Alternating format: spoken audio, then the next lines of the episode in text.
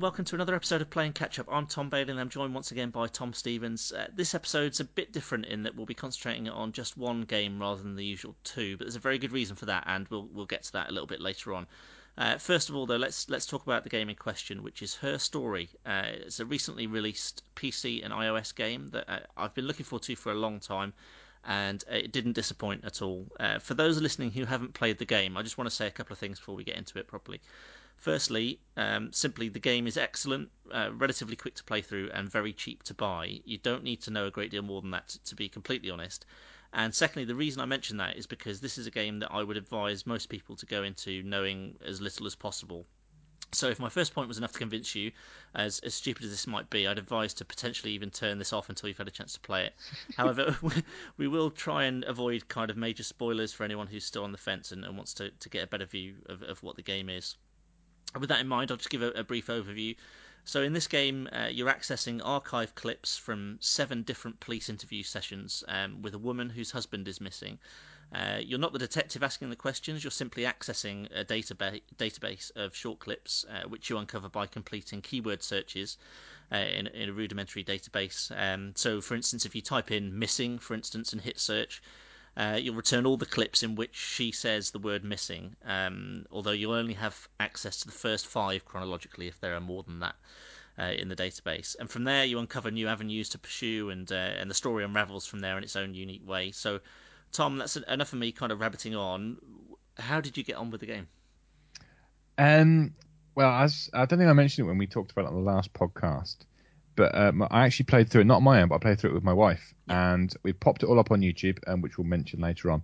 Um, and we did it in about two and a half hours, just over two and a half hours, and it we found it really really interesting because we've played similar games before when you've got to kind of think of things and and work through puzzles and stuff, but it threw up lots of different ideas and thoughts and almost ethical arguments as well. Yeah. Which is really, really interesting. But we found it brilliant. I mean, as you said in your intro, uh, complete value for money. One of those kind of, uh, in inverted commas, must have games. Um, and, and kind of, you know, right up there in my kind of top 10 um, for life, which is, which oh, is quite, which is, it's, it's just a pleasure to play. And so, you know, we recorded two episodes at a time, normally even an evening, which was sort of about 45 minutes worth of, of, of gameplay and then sort of the next day I'd be talking about it and stuff and going, well, what about this and, and what about that and what, what, do you think this might mean? Oh, we need to search for that and stuff. And I've, I think I've actually binned it, but I did have, as I do mention in the videos,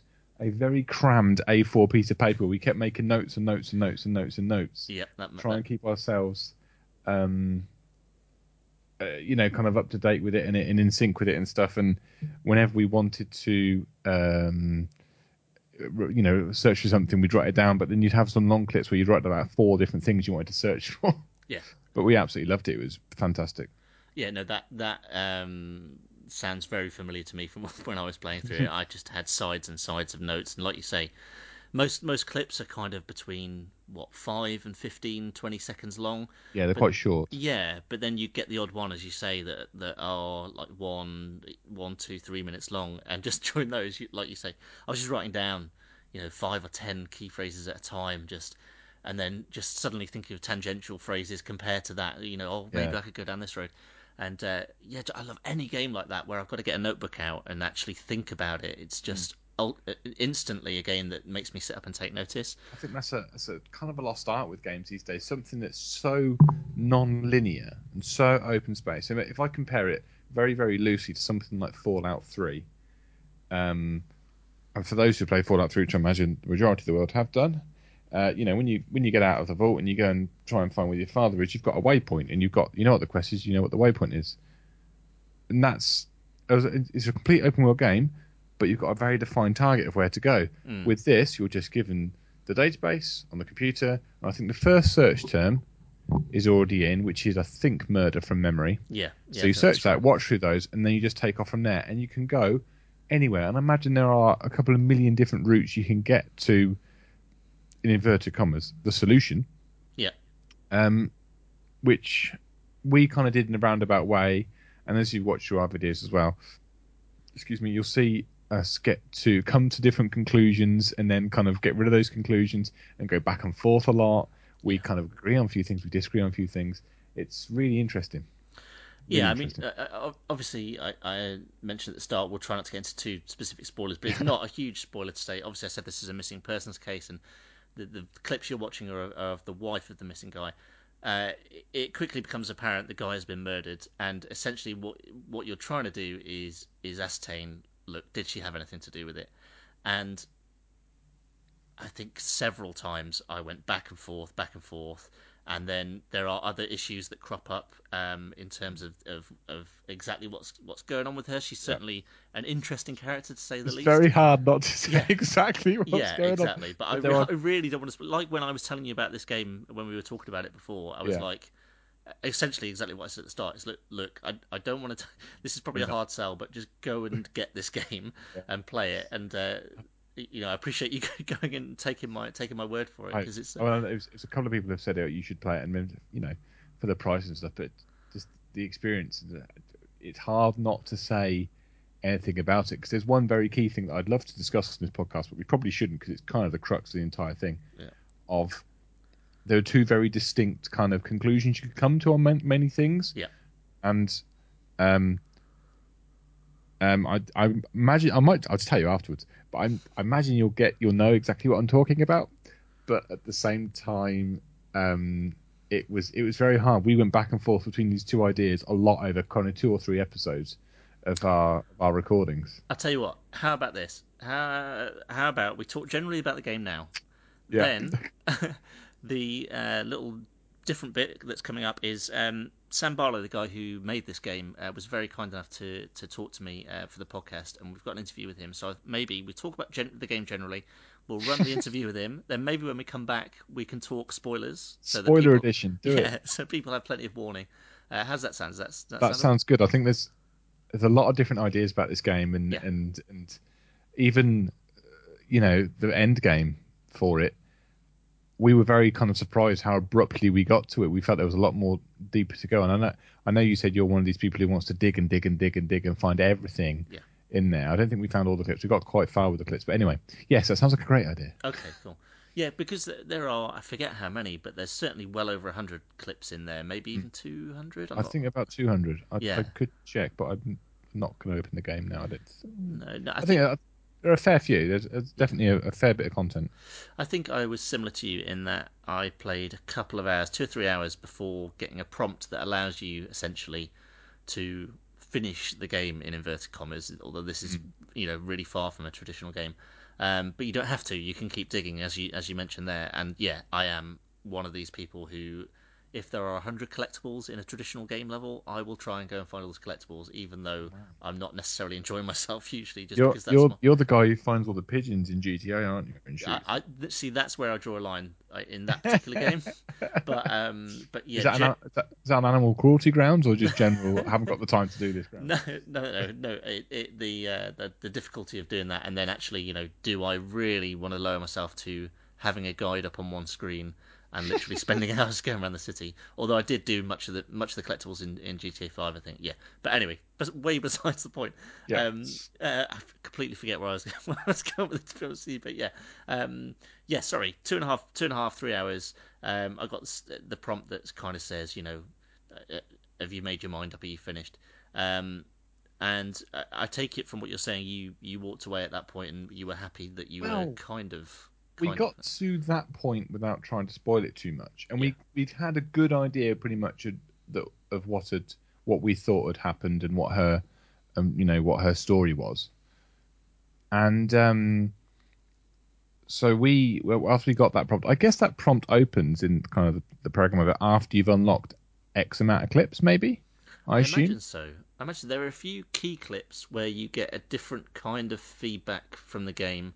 Oh so man, I Oh, you, our episode two, I, I tweeted you very angrily about this. I seem to remember.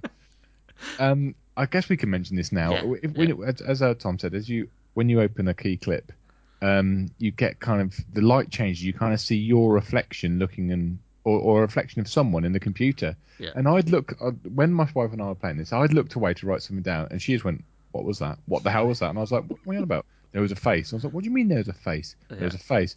And I was shut up. I was so scared. Yeah. And then I talked to you, and I talked to um, another friend of mine who played it, and he goes, "Yeah, it just means you've unlocked the key clip." I was like, "Really? Is that all it was?" but there was a, there was a different type of key clip, and we couldn't work out the difference between them. Oh yeah, there's one one where you get kind of sirens. Yeah, one like where you get the reflection. Yeah, Yeah, yeah. I- We we should probably just mention actually because I don't think we've said because you're you're obviously making reference to it there. The interface for this is like a gloriously crappy old uh, desktop. So Windows 3.1 is beautiful. Yeah, yeah, it's amazing, amazing stuff. It's so nostalgic and, and like satisfying to use. It's brilliant. Yeah. Uh, like you can hear the hard drive whirring when you enter the Yeah. uh, enter the searches and things. No Windows 10 update problems, but that's another story. yeah, yeah, exactly, yeah. Um, but yeah, there are. So you're you're playing, as I say, you're not playing the detective. You're not asking the questions, but you are somebody who has an interest in the case, who's who's searching these clips. Um, and uh, and as you say, yeah, yeah, every now and again you get this reflection of a face in in this uh, in this kind of monitor interface, and yeah, exactly the same as me. It just just made me jump horribly the first time. Yeah, I It's- hate things like that. yeah, it's not a So- horror game by any any stretch of No, the no. imagination, but yeah, that's that was uh, that was unsettling for for a second. Yeah. Um, Some, something we started to do near to the end was try and work out what the question was that would been asked. Well, I imagine it's probably one of the key parts of the game. Yeah, Pity it took us that long. We'd sit there and sort of think, okay, so what's he asked, or what's the interviewer asked to get that kind of reaction from? yeah, of course, because you, you don't you don't hear those, do you? All you all you're hearing are her responses. Mhm. Um, you don't hear the questions at all, as you mentioned. Yeah, that's a really important point to make. So yeah, there's even though you're getting answers to some of your questions, like you say, sometimes it's a bit ambiguous as to what exactly she's answering, and yeah, it's a really interesting way of doing it. Um, and uh, what I love about the game is just the very nature of it. You know, you're, you're typing in these phrases that either crop up in, in a clip you've watched or that come to your head. So my playthrough is going to be completely different to your playthrough. Is going to be completely different to the next person's playthrough. Yeah. And as you say, you know there are so many different variations. And there were some kind of clip sequences which I'll get into when when we talk spoilers after the interview. That just it just seemed, you know, amazing that they fell in this order for me. Um, and just thinking, oh god, I really hope someone else had this this kind of um, this experience because there was there was some real kind of joy. Yeah. Yeah.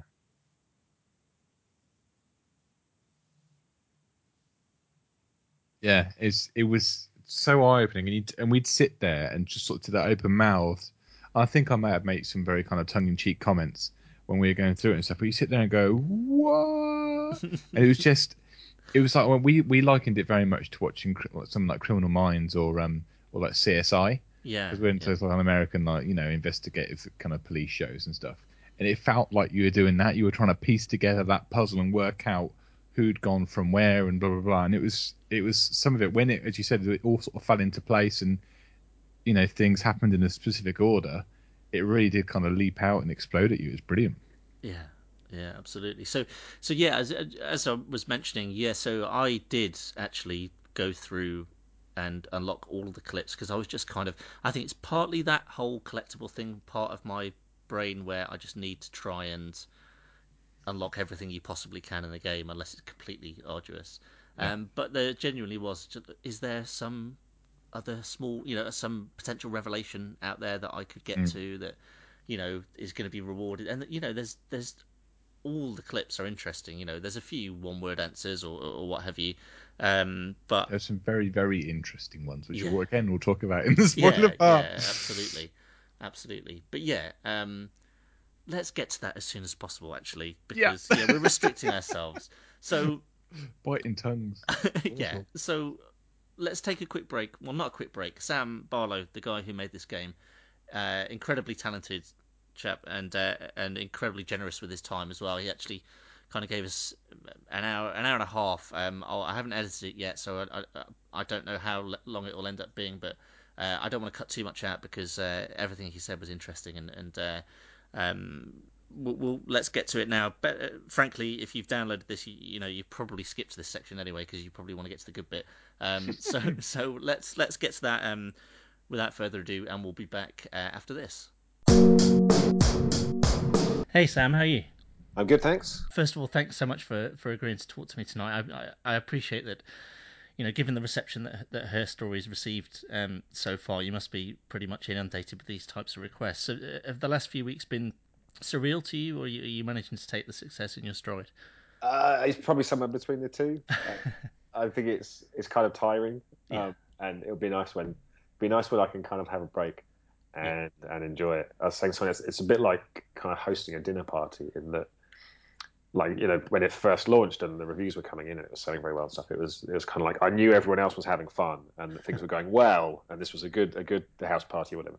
Um, but I was the one kind of you know cleaning up the spilt drinks, you know, tech support requests coming in, and then yeah. you know doorbell rings and someone wants a Steam key, and you know it was so yeah, it's um, doing doing doing everything yourself has its advantages, and when it's just you know when it's just developing the game and thinking about the game, it's quite nice. To sit out in the garden and you know don't have to have big meetings and convince people of stuff. Yeah. But then it launches and you're like, oh, oh, okay, it's selling better. Oh, this is good. Oh, there's a buzz. Oh, look, oh, Christ, it's on Twitter and it's trending, and and then you know that's really cool. And then yeah, suddenly you you realise that if only one percent of PC users still use Vista to game, actually, that now becomes a, a large number of people who are emailing you. Yeah. Um, yeah. And uh, you know, but you know, it's it's a it's a good problem to have, and uh, like I say, I think I'll, I'll enjoy when it's uh, when it, it comes down a little bit, being able to just sort of sit back and go, okay, I think it, everything went to plan. Uh, that all kind of worked. To, to, get into to the game itself, obviously, you know, at, at heart, it's kind of a, a detective game, but the, the setup is, really interesting to me in that you're playing a character that's accessing these old clips after the fact rather than actually being that detective and asking the questions directly as you might expect coming into to a game of this nature. What was the, the thinking that led to that decision?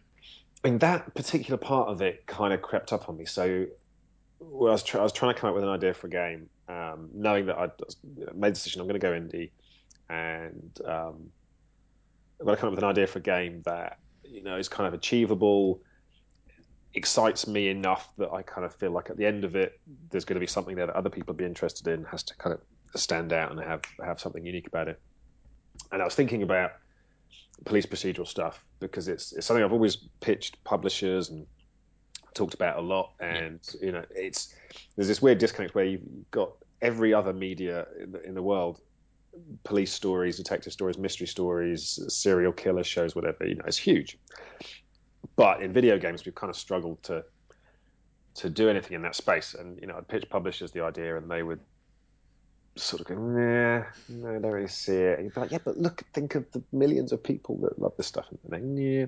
And I think they were always kind of, I guess they were they realised that perhaps the reason this stuff hasn't worked in video games is because these stories are so character driven. They're set in the everyday, mm. and there's lots of kind of you know the psychology of, of, characters comes into play. There's, there is lots of subtext and stuff. So these are things video games haven't done well. So I was I was thinking I want to do something like that. Um, you know, thinking if I'm if I'm going to do something independent, I might as well make something that I wouldn't be able to make if a publisher was funding it. Mm. So let's do all the things that publishers have not let me do. Um, and you know approach it that way. And I probably I'd, I'd kind of in my head thought, well, if I zoom into the interview room, if I kind of focus just on that, then I'm being a clever indie because I'm excluding the scope. You know, I'm, it's not about car chases. I'm not going to have to have hundreds of locations and, sure, yeah. and do all this sort of stuff. But at the same time, I'm zooming in on this thing that's very intimate and interesting and kind of character driven and dialogue driven, which is something that most games probably don't zoom in on quite the same way. So there's probably something interesting I can do here where I'm kind of making things slightly easier for myself, but at the same time, I'm going to be creating something that will offer something that you can't get if you go and spend 50 quid in GameStop or whatever. So I was trying to think around that. And then one day, the kind of the, the key ideas popped into my head of this idea of combining video with this database thing. Um, and whilst I say it popped into my head, I can kind of then work backwards and figure out what things kind of led to that, and you know, gave my subconscious all the, the ideas. I mean, I've always, I've always liked games that do that thing of having a fake computer or something that, and the entire game takes place there. Mm. That's always been kind of interesting to me because it's, it's sort of, I mean, it asks interesting questions about the idea of, of, of, who you are as a protagonist, but at the same time, it's it's like a neat. You kind of get all your game mechanics for free you know, you almost you can a lot of these games, you can kind of start the game and you don't need a big tutorial. You're not trying to, you know, if you think of like a, a standard third-person action game, you spending a lot of time even, you know, now if you go out there and buy Assassin's Creed, you will spend two hours having someone explain to you how to drive a car. Essentially, you know, it's, it's this this is push this button to run. This is how you steer. This is going to be how you climb up this. Yeah. And there's, so there's, there's a lot of stuff you're having to teach people. Whereas these kind of games, you it's like, hey, you know how to use a computer, bang, there you go. And then it becomes interesting because there's this series of actions and things that we're used to doing, and we're used to doing them for very mundane things. So, you know, in, her story, you're essentially Googling, all right? And, and, and Googling is just this reflex action we all have now. Like, even my parents will Google a recipe, or, you know, someone new joins your, your office or whatever, you Yeah. Google, see who they are, and find out about them. And so there's something nice about taking those actions, which we're so used to doing, we don't even think about it, and then hooking them directly into a fictional world. To me, that's kind of, without exaggerating, slightly magical. It's hmm. it's it's it feels like you're doing the things you normally do, but actually it's it's directly touching this kind of fictional world. So to me, there's a little bit of kind of magic there versus say playing a, say a third person action game, which is a perfectly valid thing, but you are not you are not interacting with that world in the way that you interact with your normal world. You are there's this learned set of behaviors and these special control schemes that you're kind of mastering to allow you to do that. So that that's always been interesting. And you know, when I was a kid, there was a there's a game called Fourth Protocol, which was on like the 8-bit machines. That was mm. a Frederick Forsyth thing, and you were essentially you were like the head of MI5 or something like that, and you had Yeah. your kind of desktop, and that was it. And you know, you received a lot of reports and things like that. And and then there was a another game that I never played, but would always look at the screenshots in magazines and be fascinated by called I think it was called like the Affair of, of Vera Cruz or something like that. It was Right. like a French mystery game in it. Had two sides to it. One side it was a crime scene and you looked at this body. It was just, it was, it was a single picture, you know. This, Yeah. And at the time it was exciting because it was like, oh, it's this crime scene. But it was literally just a single bitmap, and you could click on it and it would say, oh yeah, there's a matchbox or whatever. But then the majority of the game, you just had this interface where you were faxing various people in France to get information and you know get files of suspects and Mm. all this kind of stuff. And, and yeah, so those those things were definitely imprinted in my brain as being these kind of cool things that I remembered.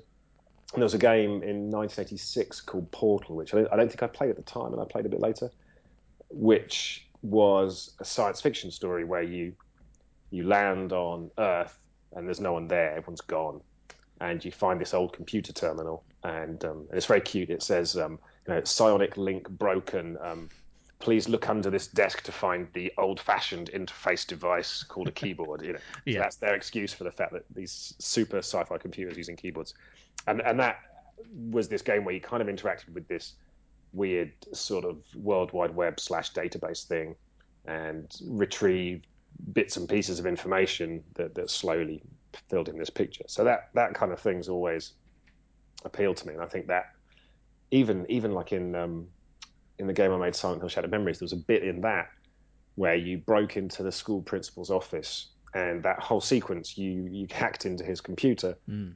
because you were trying to find out information about your daughter, but we had a lot of fun where you had to get through his password. You know, you didn't know his password, so then you had to do the reset my password thing Yeah. and it would ask you his personal questions, and then you would go around his office trying to figure out the answers. Got you. Yeah. but all yeah. these questions kind of were telling you, giving you an insight into how horrible his life was. so obviously he'd written them for his own perspective. So it was like, what's the name of my complete waste of space son, who I never want to speak to again? You know, Yeah. what is the name of my the the wife who abandoned me 15 years ago and divorced me? And there's there's just all these kind of you know his his petty horrible life. Um, and you know that that is so you know it's a thing I guess I, I keep going back to, and even um, actually with the Shattered Memories, the whole game was bookended by being part of a kind of VHS menu. Mm. Um, so all those kind of things of using these metaphors of you're just directly interacting with kind of piece of commonplace technology has always definitely appealed to me. So that that was you know was sat in the background and kind of became part of this idea. I think it, it, it made sense when it latched onto the video because it was it was a it was this case of well, obviously video as a a type of content for games has had its problems in the past, Mm. And you know a lot of those problems have been you can't really do action sequences because it, you know if you're doing an action sequence with video, it tends to become a very simple interaction, you know, Dragon's Lair style stuff Yeah. Yeah. um, you know, any kind of spatial navigation becomes quite limited and quite weak. Um, there's a big flaw of a lot of the classic FMV games of, of repetition because these games had life bars and fail conditions because they had to because they were video games. But that then meant you were watching exactly the same thing um, play out because of, the nature of video. Whereas here, when I threw the database concept in, it was like, this isn't actually your eyes. You know, we're not pretending that you are seeing through someone's eyes and this video is what you're seeing. If we go with this database conceit, then well, we can have this stuff broken up. It doesn't have to flow continuously. Um, the repetition actually becomes interesting because I think I think that was the key thing for me when the idea first occurred. I was just thinking, you know, that repetition is actually awesome because I've seen detective shows where you have the kind of sequence, the montage of the detective all, spending all night sat in front of this computer in the archive room. Yeah. Just going through records and looking at them again and again until he spots the one little thing that breaks the case, whatever. And it's like, okay, so this, these things which are problematic about video, actually, in this, in this metaphor, it is this video database. That that actually some of that stuff becomes kind of a strength, that it becomes interesting, and it and it fits for me with the idea of detective work you know because there's an amount of kind of grunt work there's an amount of just trying things out there's an amount of randomly chancing across things which which kind of fits with the idea i have of what detective work is like yeah, yeah, absolutely. I mean, I mean, you, you went into it slightly there, but I'm really interested in, in just the logistics of planning the, the game out and, and the task of writing it. It must have been a, a huge undertaking to to split the dialogue across the, the different clips in in a way that kind of ensured that the, the drip of information was, was slow but not too slow and uh, you know kept at the optimal pace. Can you can you give a bit of insight as to how you went about approaching that? Yeah, well, it it luckily ended up being probably not as complicated as you might think, um, because I kind of approached it in a different way. So when I started the game, I was very much kind of thinking of it as it is a, a mystery. You are the detective. You're trying to figure it out, and mm. I remember I, I, bought a load of flowchart software because I was like, right, I'm going to have this is going to have to be designed with me essentially creating a giant flowchart of words, and you know this is how you'll discover things. This, yeah. you know, this, so these words will act like kind of you know lock and key devices, whatever. Sure. And then, so then I started to just sort of research, and I was reading all the kind of manuals of, of the, the police department manuals for how to proceed with investigations and watching lots of footage of interviews and stuff. And one of the things I did was I got some transcripts from some real cases and I stuck those essentially into a system like her story. Right. So that I could play them and not having written them, you know, play them as a player essentially. And very quickly I found with those that although they hadn't been structured or designed, just the way this mechanic worked of searching keywords, the idea of not having the detectives kind of questions in there. It, even with that stuff, which was entirely naturalistic, it was an interesting experience. It felt like I was picking up threads, names, places, people, and stuff kind of naturally, and the idea of, of the clips being returned in a chronological order kind of helped just sort of keep things mysterious because you yeah. know the, the, more mundane stuff was near the front end of sure, interviews. Yeah, yeah. And then the most interesting thing for me was and in this particular case, it was a, a kid who'd murdered his parents, um, or, or, tried to murder his parents to get at their inherit get the inheritance money. Right. And this kid was was kind of a, a, a very good kind of sociopath. He was good at, you know, he didn't slip up or kind of uh, say anything to the cops that you know completely um, showed him to be the, the guilty party. Yeah. But playing it with the kind of her story mechanic, I found that I, I very quickly discovered there were certain words, and he was always talking about money. And so, you know, you're searching for words like money, cash, bank, things like this. And and it just kind of exposed because you got all these different clips that were about completely different things.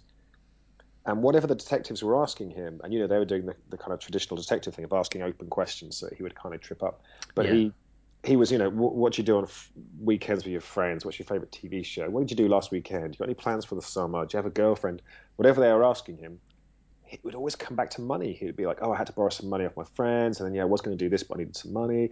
And and every you know, and it was really awesome because you're just like this this mechanic of you know, and it's essentially, I guess it's it is what if you read the police police manuals, it's it's how they work. You know, it's like listen. It's not what the suspect is saying. You've got to listen to the words he's using, even yeah. down to kind of pronouns and tenses and stuff. But it's it is this thing of just over the course of just letting someone sit there and run their mouth off in this kind of interview setting, they do just portray themselves. And yeah, when I was there and I was getting these sets of clips returns that just had this kind of thematic through line of this money thing across the kind of disparate different things he was talking about, that that felt really exciting to me as a as a pretend player.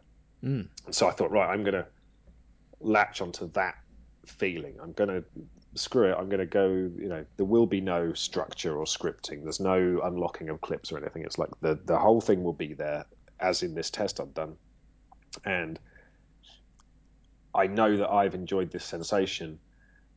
And if I can replicate that for players, then that's going to be a really cool kind of magical thing. So then in my mind, I was thinking, well, all I need to do in theory is create this storyline that is very layered and that has enough stuff in it, and so that so that the characters in it and the woman sat in the chair has enough secrets and enough things that she doesn't want to talk about that that's all going to be embedded in, you know, in what she's saying. Yeah, that's uh, it's, it's really interesting to me what you said about the, the, the case you, you put in there and, and the kind of that thread throughout of, of money. Why do you think that is? Do you think it's the, the kind of the unusual situation these people find themselves in that they, like you say, the open questions and, and, and what have you? I, I just wonder why that, that is kind of human nature, maybe to to to want to talk about it, maybe. Yeah, I mean, you, that's, that's the thing you kind of very quickly learn is that anyone sat in that situation will want to talk about their stories. Yeah. And and everything comes out and there's um it's like if you've um, noticed in the that there's the stuff in the game where they they get her to look at these kind of projective tests Yes. and yep. these pictures and there's there's a whole science and methodology to analyzing what people say with those and there's a whole science around asking some particular questions as well. And what what they find is they'll ask people a kind of general question about a very vague type of crime, and they'll they'll find that everyone will be uncomfortable. Because you know whoever you put in that kind of police interview situation is going to be uncomfortable, you know, because mm. they they feel like they're under scrutiny, and everyone will be trying to kind of talk about stuff in their past, and they, there's this kind of cool mechanic where, um, so you know, if someone has um, murdered someone right, or, or you think someone has murdered someone or something, then you ask about just um, causing pain to someone in the past. Right. And the person who's murdered someone will very quickly, happily talk about something in their past where they did hurt someone because they, their brain is definitely trying to avoid the thing they've recently done. Yeah. But then, but then everyone else will become quite cagey because they'll just feel inherent. They'll feel naturally guilty about the time they beat up their brother or whatever. Yeah. And and it's like I say, it's, it's just very interesting that they they you know everyone in that situation is essentially guilty of something and has some story that they're trying to hide. And and so you know, there's there's a lot of false positives and stuff in in people dealing with investigations because everyone is feeling stressed and feeling guilty and trying to hide something. It's probably just not the thing that you know the police might think they're trying to hide. Yeah. So it's yeah, it's, it's all very interesting stuff. Uh, just to, to skip back a little bit to, to talk about the, the interface itself, just just wanted to ask you about. I mean, it's it's incredibly well realised down to the, kind of the tiniest detail, like the whirring, spinning egg timer when you're waiting for the search results to, to come up. How important was it for you to get those details right? Did you do you think that that could be the difference between people being properly immersed in the game and uh, and potentially not? Um, I mean, that was that was something that came not late, but reasonably late. In that, when I first started thinking about the game, I was kind of reacting to a lot of the research I'd seen, which was all kind of um, YouTube stuff. It was all modern stuff. So a lot of the crimes I was looking at were, you know, in the last few years or whatever. Um, and obviously the the camera technology in police interview rooms um, is still kind of crappy now. So mm. it was, you know, it was still kind of video-y stuff, but it was more more modern. So I think when I was doing it now, I was it wasn't when I first started, it wasn't necessarily this really kind of retro computer thing.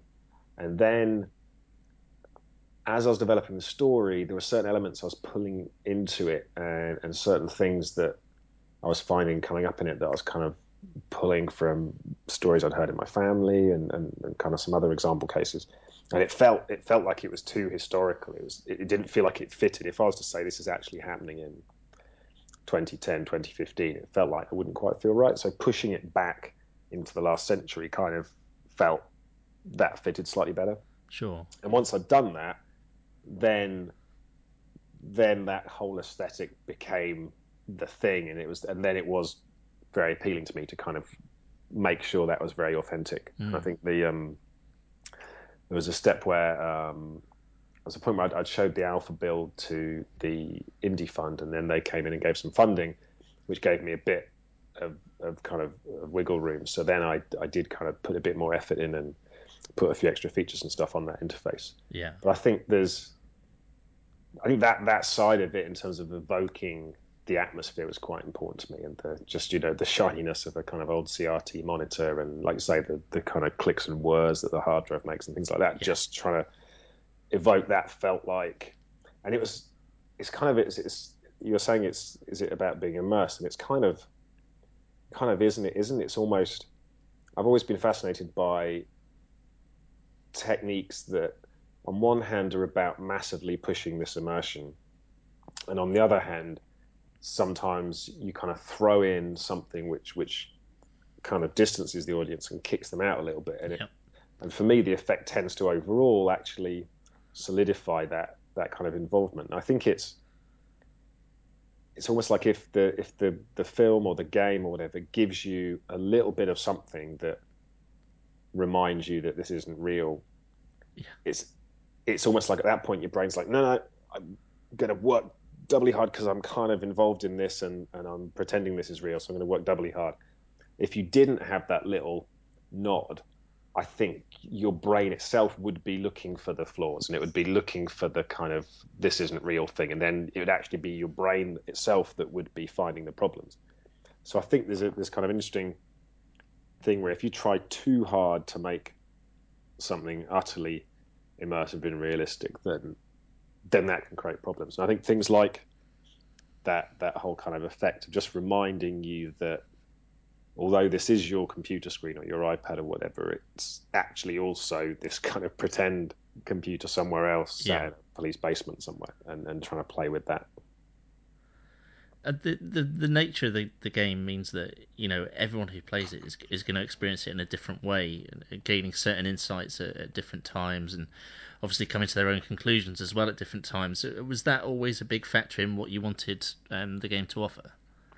Um, I guess the the the thing of people having different conclusions, um, I guess probably inevitable, yeah. and and is maybe a side effect although you, you kind of still get that even in something that's entirely, you know, static.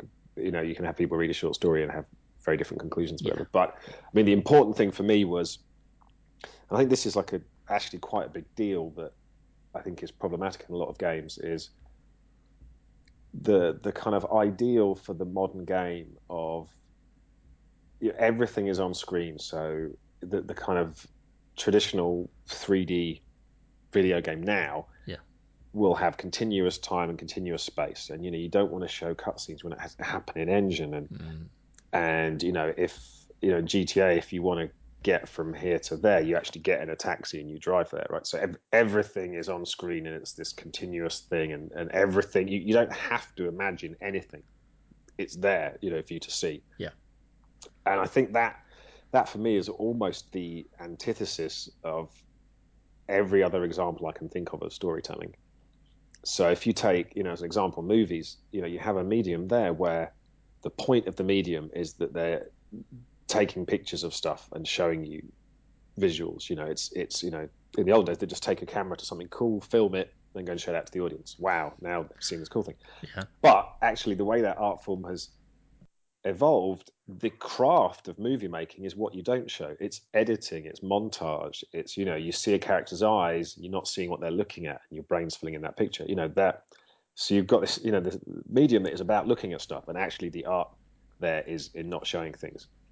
And I think a real problem with with storytelling in video games is you are excluding the imagination if you don't have those gaps, if you don't have those things that are not actually present yeah. And so for me, with her story, this was kind of me just going in a very extreme direction to explore this of of creating tons of gaps, creating tons of places for your imagination to do all the work, and not just in you know imagining stuff that's never actually explained, but also in you know looking trying to infer the context of the clips, trying to infer what was the question being asked here, trying to uh, infer what's the actual agenda, what is this woman thinking, why is she saying this, what's the truth, you know, and then why is she saying this this thing, whether it's true or not. So for me, that that was you know the idea with her story is let's create something that very heavily involves your imagination, but is also interactive. And I think that's the really exciting thing about games, and why it's a shame that that we do limit the use of the imagination because I think when you you take something that is kind of a, a, way of interacting, which is to use your imagination to build the story in your head, and then when you throw in the fact that in a video game you can actually have this feedback loop, so it almost feels like a kind of dialogue, this back and forth between you, the game, and your kind of imagination sits somewhere in between. You know, I think that can be quite a powerful thing. Yeah, yeah, absolutely. I mean, just uh, from from my experience of playing through the game, I saw the two clips where the same fairly lengthy dialogue is, is kind of repeated almost verbatim across across two different interview sessions, uh-huh. uh, and I saw those within two or three clips of each other, and it was a real kind of holy shit moment for me. It was the, kind of that first moment where I'm like, this definitely isn't what it seemed. You know, the, you know, the story definitely isn't what it seems, and the fact that that was kind of it's not going to be unique to me to my playthrough because I'm sure other people had similar experiences, but the next person I'm speaking to who's played the game might have seen those clips 50 clips apart, you know yeah. uh, is really interesting to me because that really, you know, those kind of moments really made the game for me. Um, but the fact that those moments can be different for everybody is incredible, really. Yeah, no, it's cool. It's um, it's a bit like I remember hearing um, a, a screenwriting guy talking, and he was he, he was basically trying to encourage people to remove as much fluff from their stories as possible, and and his example was and, and this probably doesn't work anymore because we all stream everything now. But he was like, you know, if you turn on the TV and you're halfway through a show, yeah. he's like, how many times have you done that? Um, and it and you always pick up the story. He's yes. like, you know, think, you know, just bear that in mind. You know, you can turn in halfway through Inspector Morse or you know, Home and Away or whatever. I don't know. Those are two very random examples. Both very highbrow too. Yeah. and uh, you know, and and you pick up the story, and and you know, so his, you know, he was giving that example to encourage people to just basically just cut all the crap. But as well, I think it's we have now like everyone who's who's kind of sat playing video games probably has a supercharged kind of storytelling intelligence because you know we are exposed to so much information so much storytelling whether it's actual fictional stuff or just embedded in in other bits and pieces. Um, and you know so many layers and, and so many different kind of perspectives on things that you know our brains are and, and you know brains are already just out of the womb. These super you know storytelling computers that are there just you know predicting stuff and reading people's emotions and everything. Yeah. and so there's there's just so much that the brain can do when you give it things that um that I think it's it is really interesting when you you do give people stuff and that's what I was saying about the when I came to write it and, and decided not to kind of overtly plan or script it. It was just the kind of confidence that if I could create enough layers to the story so the characters had enough things going on in their head when they're talking um, that this would just inherently be interesting because even if you saw them talking about thing A, the chances are they wouldn't over explain that and yeah. you're then going to you might not even realize they're talking about that until you then bounce that off of this other clip where they're talking about thing B, and then oh yeah, so it's you know this this as you said this this wonderful experience of it kind of allowing people to generate their own kind of wow moments where they go oh and and you know and again that's kind of trusting in people's ability to join these dots and kind of be thinking one step ahead all the time anyway, which is kind of you know how how people's brains work. Yeah, and and, and going back and uh, another thing I, I found uh, was superb about it, being able to go back and view clips I'd seen early on in the context of what I'd found out since as well, you know, and, and seeing things in a different light. Um, yeah, I just obviously not played anything like it before. It's it's brilliant. in terms of uh, the way the story is told, uh, players can obviously kind of legitimately walk away from, from the PC or, or their their tablet by by a certain point and feel that they've got kind of closure on events. Um, that that kind of idea against the normal kind of feedback that video games tend to give in terms of you know you've completed 69% of the game um, and what have you there's this this there's hundreds of videos there. People don't need to see all the videos to have, have got uh, some sense of closure to the story. Um, and that kind of goes against how some people play video games. You know they want to see everything a game has to offer. I'm i'm definitely uh, really guilty of that.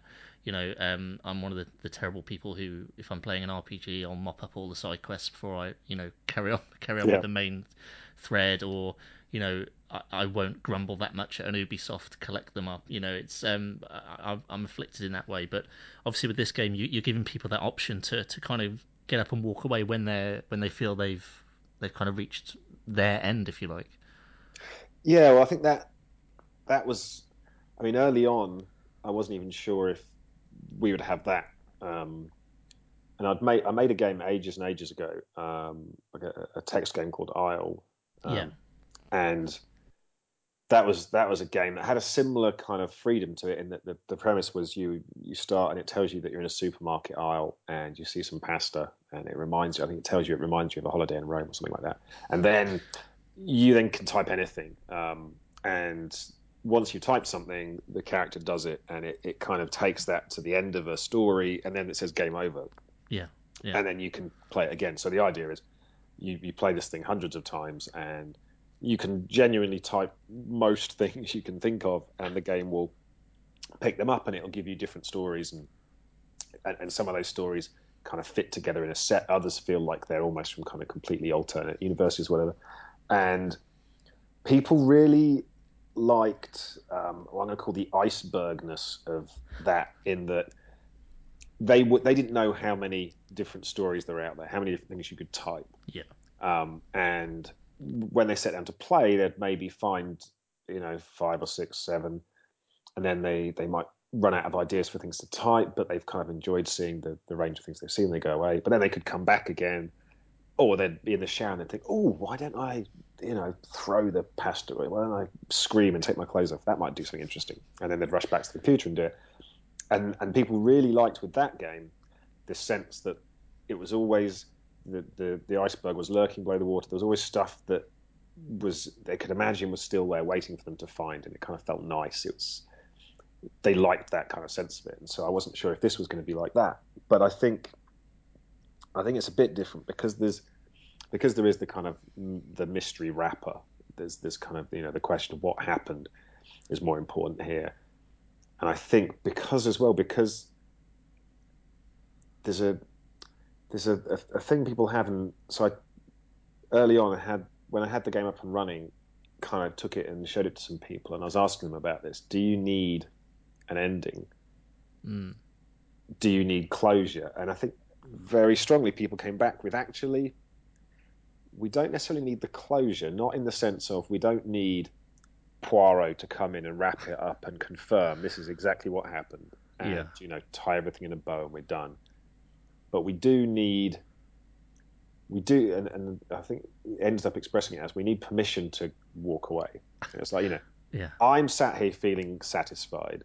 I know I've seen eighty percent of the, the clips or whatever and, and you know, I don't want to necessarily have to kind of, you know, scrape to get the, the, the remaining 20%. I feel satisfied. I feel like I've understood the story. I've enjoyed the experience. Um, you know, I've had my wow moments. I've, I've, i feel like I've, you know, had my kind of emotional reward. I've, I've understood the story and the themes. I'm kind of done.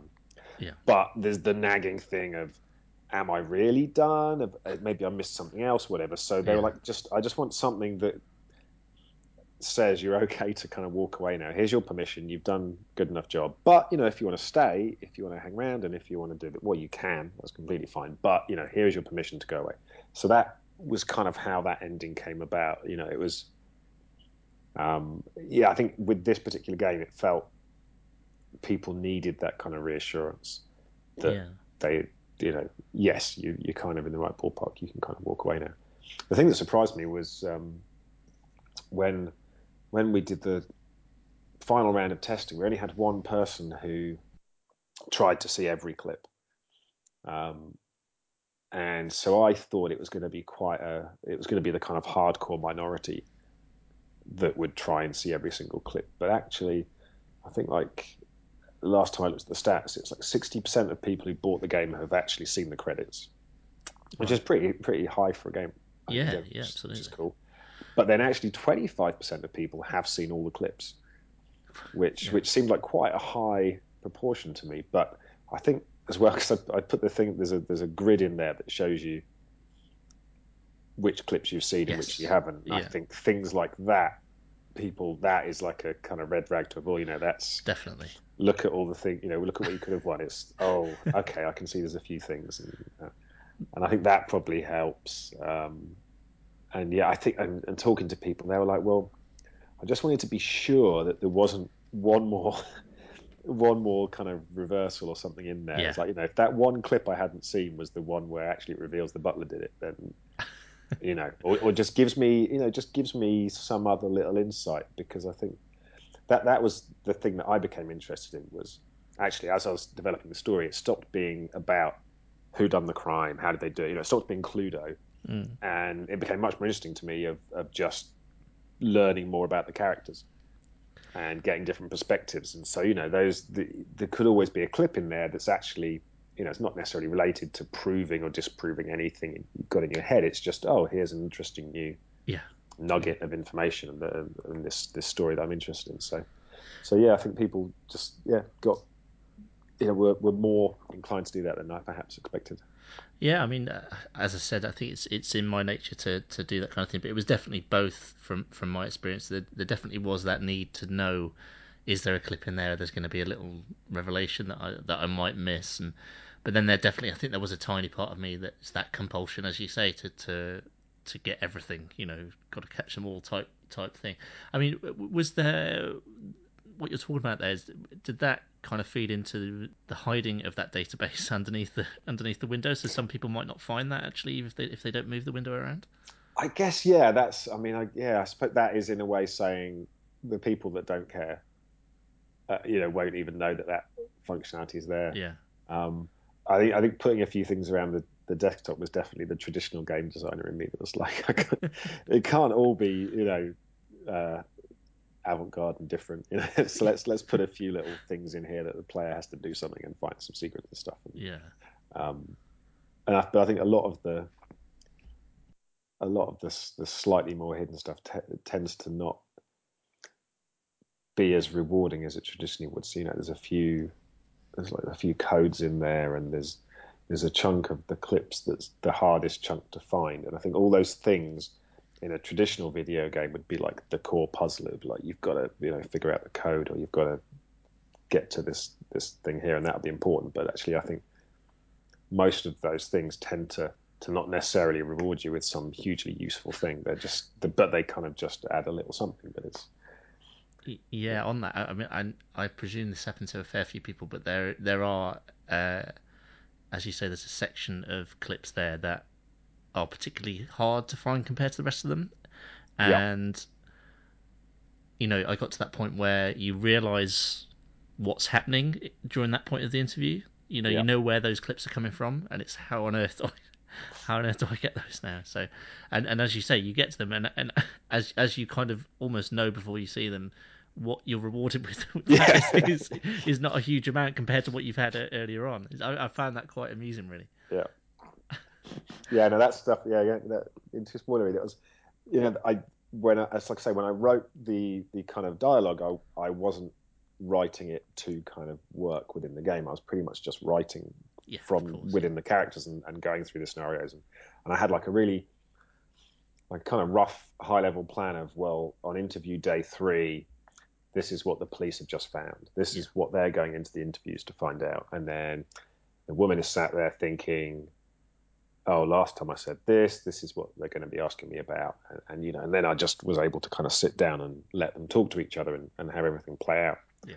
Um, so yeah, that that stuff was in there because it was like, well, this is going to happen, and this this is what this is what would be said during that sequence, and then then I looked at it, it was like, well, there's no, there's no way people will ever be able to find this stuff. And so I had to find a way to make that more accessible um, or remove it. And it was like, you know, I could quite easily just remove it and no one would be any the wiser. But I, I felt like I had to be true to the true to what I'd written. It was like I'm not just going to take stuff out because it doesn't fit. No, I, yeah, I think it's it's one of those moments for me that it was kind of, um, you know, I, I was pleased to get them in the end, but it was also, you know, why why have you spent an extra hour to, to, to, try and get you know a series of, of one or two word answers? It's uh, I just it struck me as as, uh, as funny as I say. Um, so in one in one of the well in a couple of the clips, in fact, um, I, I don't know how keen you will be to answer this because it, it might veer too far into the territory of, of giving away uh, not what what your idea of, of the yeah. definitive story is, but uh, the the tap code. Uh-huh. Uh, I was just wondering where where that the the idea to implement that came from. I found that really interesting. Yeah, I mean that that came from. I think it was from a few things. It was. Um, it was probably from there's there's a series of one of the cases that really kind of stuck with me when I was doing my research was, um, and this was actually before it was properly, it was recently been resolved, but this this case hadn't been fully resolved at the time. Was the case of Jodi Arias in um, America, who murdered her sometime lover, and um, and then kind of tried to deny it. Mm. It was kind of a, it was, it was a nasty case because um, you know it felt like it was this it was, it was this kind of tragedy. You know, they were, they were both they both had their problems, and, and this this kind of outcome of um, one of them being murdered and the other then spending the rest of their lives in, in jail didn't seem like that, that it was a particularly nice outcome. But hers was one of these cases where they released all the interview footage and it's on YouTube and you know you can watch like I don't know it's like 30 hours it's, it's hours and hours of the stuff and so you have the kind of YouTube audience sat there eating popcorn, you know, and cracking gags and, and just saying horrible things about her and making all these judgments. Mm. And one of the things that was a particular focus of, of all this attention was that um, the quite frequently the, the cops would leave the room and they'd leave Jodi in there on her own, and she didn't know or apparently didn't know that there were cameras in there. Um, and I think the, the, the police were allowed to lie about whether there's cameras there, or they they they don't necessarily lie, but they'll say something that dodges the question or something. You know, they don't have to declare that it doesn't being filmed anyway. And and so she was doing all this weird stuff. Um, when the police were at the room, so at some point she pickpocketed some paper. She did a handstand. Yeah. Um, she starts singing weird songs, and um, and you know the the YouTubers are like, oh my god, she's this shows that she has no remorse because she's she's clearly not actually sad because she's doing a handstand or yeah, you know oh look she's crazy whatever and and you know as, and then you sit back and go well look she's a human being under probably the you know she's done the most horrendous thing she's ever done in her life um, and and that is a result of years and years of all this other stuff in her life building up to that point. point and now she's under even more stress, and you know her survival instincts kicking in, and and you know who knows what you would do in that situation. You know, her doing a handstand is her way of not just collapsing and exploding, whatever. You know, yeah. You know, and it was the same thing as well with um, there's a similar kind of scrutiny with Amanda Knox when she was yes. first arrested, and people were saying, "Well, she's she's laughing. Someone told her a joke in the police station, and she's laughing or whatever. Yeah. Why is How she laughing? She, she should yeah. be crying." You yeah. know, uh, and all this kind of stuff. So I think it was it was this idea of of like them doing stuff in the interview room when the police weren't there, and that being interesting. And then there was a particular. This is where I'll get vague. There was a particular case that um, I was very interested in. Um, uh, this is going to get very vague. Uh, but, and, and and and some of these things, like the the the, the particular code you're talking about, were kind of patterns of behavior in that and it was yeah and that just that was it was also a, interesting to me as a way of there's a really interesting concept that I came across when I was looking into the the idea of police interviews and stuff, which is called the um, oh, what do they call it? It's it's like the the third participant or something they call it. And right. so um, I mean, most police interviews have multiple cops in them, but if you imagine that essentially you've got the suspect and you've got the cop, and it's a dialogue between them. Yeah. Um, but everyone in the room knows that at some point this will be used in a court, maybe, or it's going to be reviewed, or people are going to look over it. Mm. And so there's a thing that happens, which they call the third participant, where in this dialogue between two people, they will almost address the third person in the room, who is the future observer almost. So there's a, there's a kind of a pattern of speech where um, a detective will ask a question and then the person being asked the question will essentially repeat the question back at them before they answer, almost as a way of acknowledging that they're being asked this formal question and kind of calling that out, or almost for the benefit of the person that you know listening. Mm. It's almost kind of calling calling this out. Um, and so the, some of the, the, the things you're talking about there were an interesting way for actually rather than it being part of that formal process, it was it was the the character communicating with um, with someone else Yeah. and or just kind of falling back on that particular kind of behavior when they're under stress and stuff. But yeah, I'm, this is going to sound like a lot of vague nonsense. No, no. I mean, I love love the fact anyway that the the game uh, had me grabbing a pen and paper from the start to, to scribble notes down. But that in particular, you know, once I worked out what it was and, and realizing I could actually transcribe this, um, this, this sounds almost rude rude to ask, but I, when I transcribed it and I went over it a few times, it seemed like there was an error in there. Was that deliberate? Oh, that'd be telling, wouldn't it? Ah. okay, because that this is my my thinking. Everything seems so meticulous with this game that I was thinking that you know this is the reason I went back and checked it. But yeah, if you don't want to talk more about it, I will, I will skip over.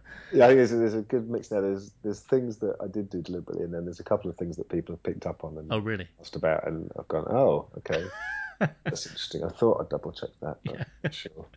Yeah. And there was there was there was there was one thing, and I, someone asked me this, and I had to go back and check, and it was, I think someone had cross-referenced the timestamp dates Yeah. with an actual calendar, and they said, well, it looks like what's being referred to as a Saturday wasn't a Saturday, and and they had a whole theory as to why. I see. Um, and I was trying to remember why I'd done this, and I looked back, and it was kind of very early on when I was developing it, and I guess at that point I didn't know. I knew it was going to like you know be this kind of authentic looking footage and stuff, and it was like you know there's maybe even a a marketing spin where I kind of do it a bit Blair Witchy and almost Yes, kind of yeah. pretend it's a real thing, right, or whatever. Yeah. And I was a little bit nervous because it was about the police. Um, that that I didn't want anyone to get upset or or tell me off. Yeah. Or like you know, people like Apple get worried about anything like that, and and so at that point, I think I deliberately made it so the dates didn't match reality I'm with you. as a way of kind of going, look, this is this is fake, and I deliberately made it fake. And I, Yeah. I think, and it's a bit looking back, it's kind of slightly silly logic on my part, but I wasn't expecting that level of scrutiny. So I Sure. think, yeah, so you know, when people have been timing out clips and, and looking at the timestamps and everything, I was like, Yeah. oh god, yeah, okay. That's incredible. Yeah, I mean, uh, touching on that, um, how how kind of pleasing is it to you at, the, at this point to see so many people kind of online debating w- what they feel the the real story behind behind the game is, and, and you know putting putting their theories forward, how, however kind of outlandish they might be. it's kind of cool. It's um, it's interesting. I mean, I some of it I didn't expect at all. I didn't predict in terms of some of the, the lines of thinking people have had and, and things that was kind of that that's been interesting to me. It's and I think some some people said, "Oh, did you deliberately set up these things and did you deliberately design it to be ambiguous in this way to to, to fuel this kind of online discussion and you know create that kind of water cooler social stuff?" And I didn't, I, and I really didn't. I think I was somewhat naively, I was uh, completely designing it for the benefit of the single person who was sat playing it, and so all of the all of the ambiguity was was just like I say, it was kind of a knock on effect of trying to create this structure whereby you would build the story up in your head and you'd put it to, you know together in your head, and it it would be a lot of inferring and you know putting the emphasis on your own imagination, and and so yeah, the the the sense of actually people kind of coming together and discussing it and and debating things. And there was a, there was a brilliant one where a guy who had a Twitch channel and had lots and lots of people watching his Twitch channel, and he had been playing this game, and they created a collaborative Google Doc where they all had jobs. So like you know, someone was transcribing things, someone was writing the timestamps down, someone else you know, and everyone else was like writing suggested keywords to search for here, and then there was another tab for theories and everything. Super. And that that was kind of very interesting and, and strange to me. And then you know, and, and it almost gets like some of the comments and some of the more heated debates, or or even just some of the kind of offensive throwaway comments that um, people who might not even have played the game have thrown in on YouTube and stuff. Mm, surely not. To some extent, reminds me of the the real life stuff of people looking at these, you know, the real interview footages, or just like the discussion around something like Serial, you know, and, yes. and the kind of the debates around that, and so it's kind of weird that that was my starting point, and um, and I wasn't really I wasn't really trying to make like a, an overt point about that stuff. I think I was very interested in those ideas and and kind of questions around that stuff, and but very quickly I even if I have that kind of agenda going into something, I usually kind of forget it and get quite stuck into the characters, and that kind of becomes my thing. Um, but it was interesting, yeah, that was kind of the starting point, and then kind of as now the game's out, it's kind of created its own kind of version of that, which which is quite interesting to me. Yeah, yeah, absolutely. And it's um, is there anything? I'm just wondering how much of a, perfectionist you are, and how, how much you look back now that now that it's out there. Is, is there anything about the game that you're not 100% happy with, or you wish you tweaked slightly differently, or or you you uh, you know you're pretty happy with with what's happened? Yeah, I guess I'd say I'm pretty happy. I mean, I hate. I usually, like most people, hate my stuff. Yeah. when I've done it, and you know, can't stand to watch it, and um, and it's a weird thing. Like with make, the way I used to make games when you were making traditional boxed console games, mm. it was kind of a weird process because you would like I'd finish a game and actually then I'd move on to another game, like as the as the kind of lead designer or whatever. You'd move on to another game whilst your other game hadn't shipped yet, yeah. because it would just be down to the final bug fixing, and there'd be a couple of coders on it, and I, you know, I would then be off getting a new project or starting on a new project or something. And then when the game would launch, which could be months after that because of kind of the timescales of these things, then there'd be like the kind of press junket and so then you'd have to sit in a room and watch your game and watch people play your game and talk about your game again. Yeah. And it was always a bit weird because you'd almost at that point kind of moved on and you could kind of see it with fresh eyes and mm. um, and it was strange. But um, you know, with something like her story, I there was no point where I disconnected because you know I'm I was doing it all myself and you know so I was fixing all the bugs and finishing it off myself to the point where it got submitted. But then the turnaround from kind of submission to release is you know tiny when you're mm. talking about um, Apple and Steam and stuff.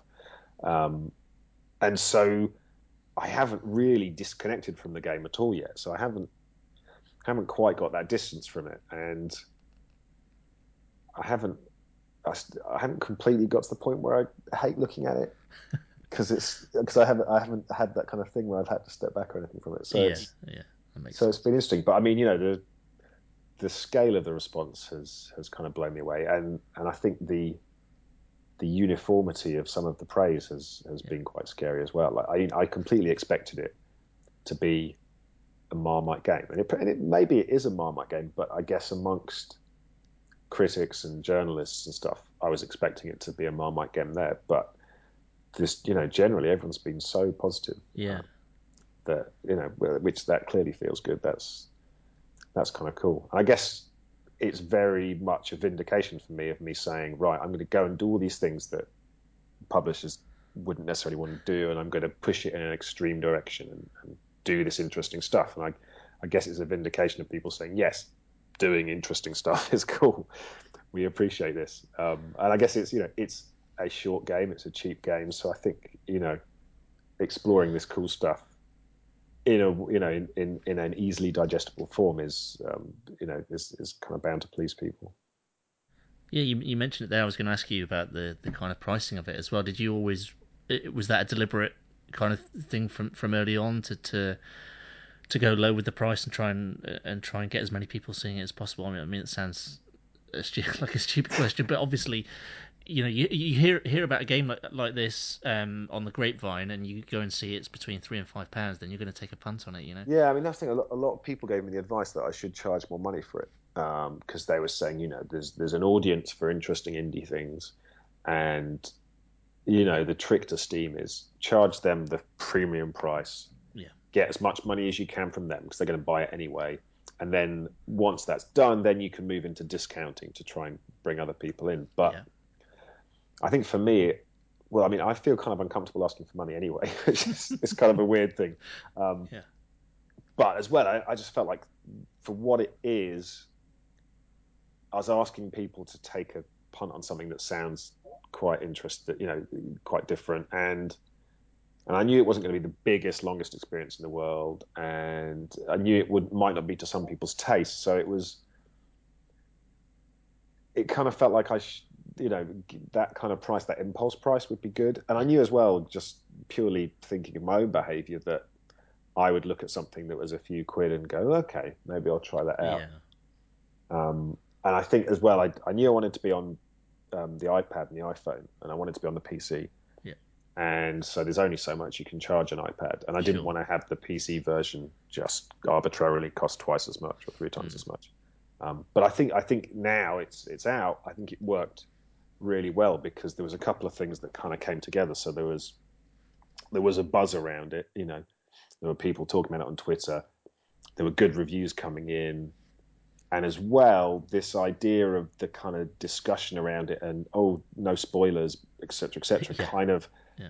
people like oh i will buy it now there's this buzz around it what is this game this sounds interesting oh i better buy it now because then i can talk to people about it and you know i don't want it to be spoiled for me or whatever so there was there was kind of you know a, a momentum behind that and then yeah the, you'd look at the price and go well yeah it's fine you know because i think if it was 20 pounds say Mm. well, that's a huge price for it. But you know, there, there are games that have launched twenty pounds that are just as short, that you Sure, know, yeah. just as interesting. I think a lot of people would have put it on their wish list. You know, they'd have gone, oh, okay. They might have given it five stars in the Guardian, but you know, I've got a lot of games to play, and this, as interesting as it sounds, I'll wait till it's half price. I'll wait till it's in the Steam sale, or whatever. So I think it's it's definitely worked for me. Um, and you know, you look at the the weekend before I launched, I think was when Tale of Tales came out with Yes. their story, and which was quite scary for me.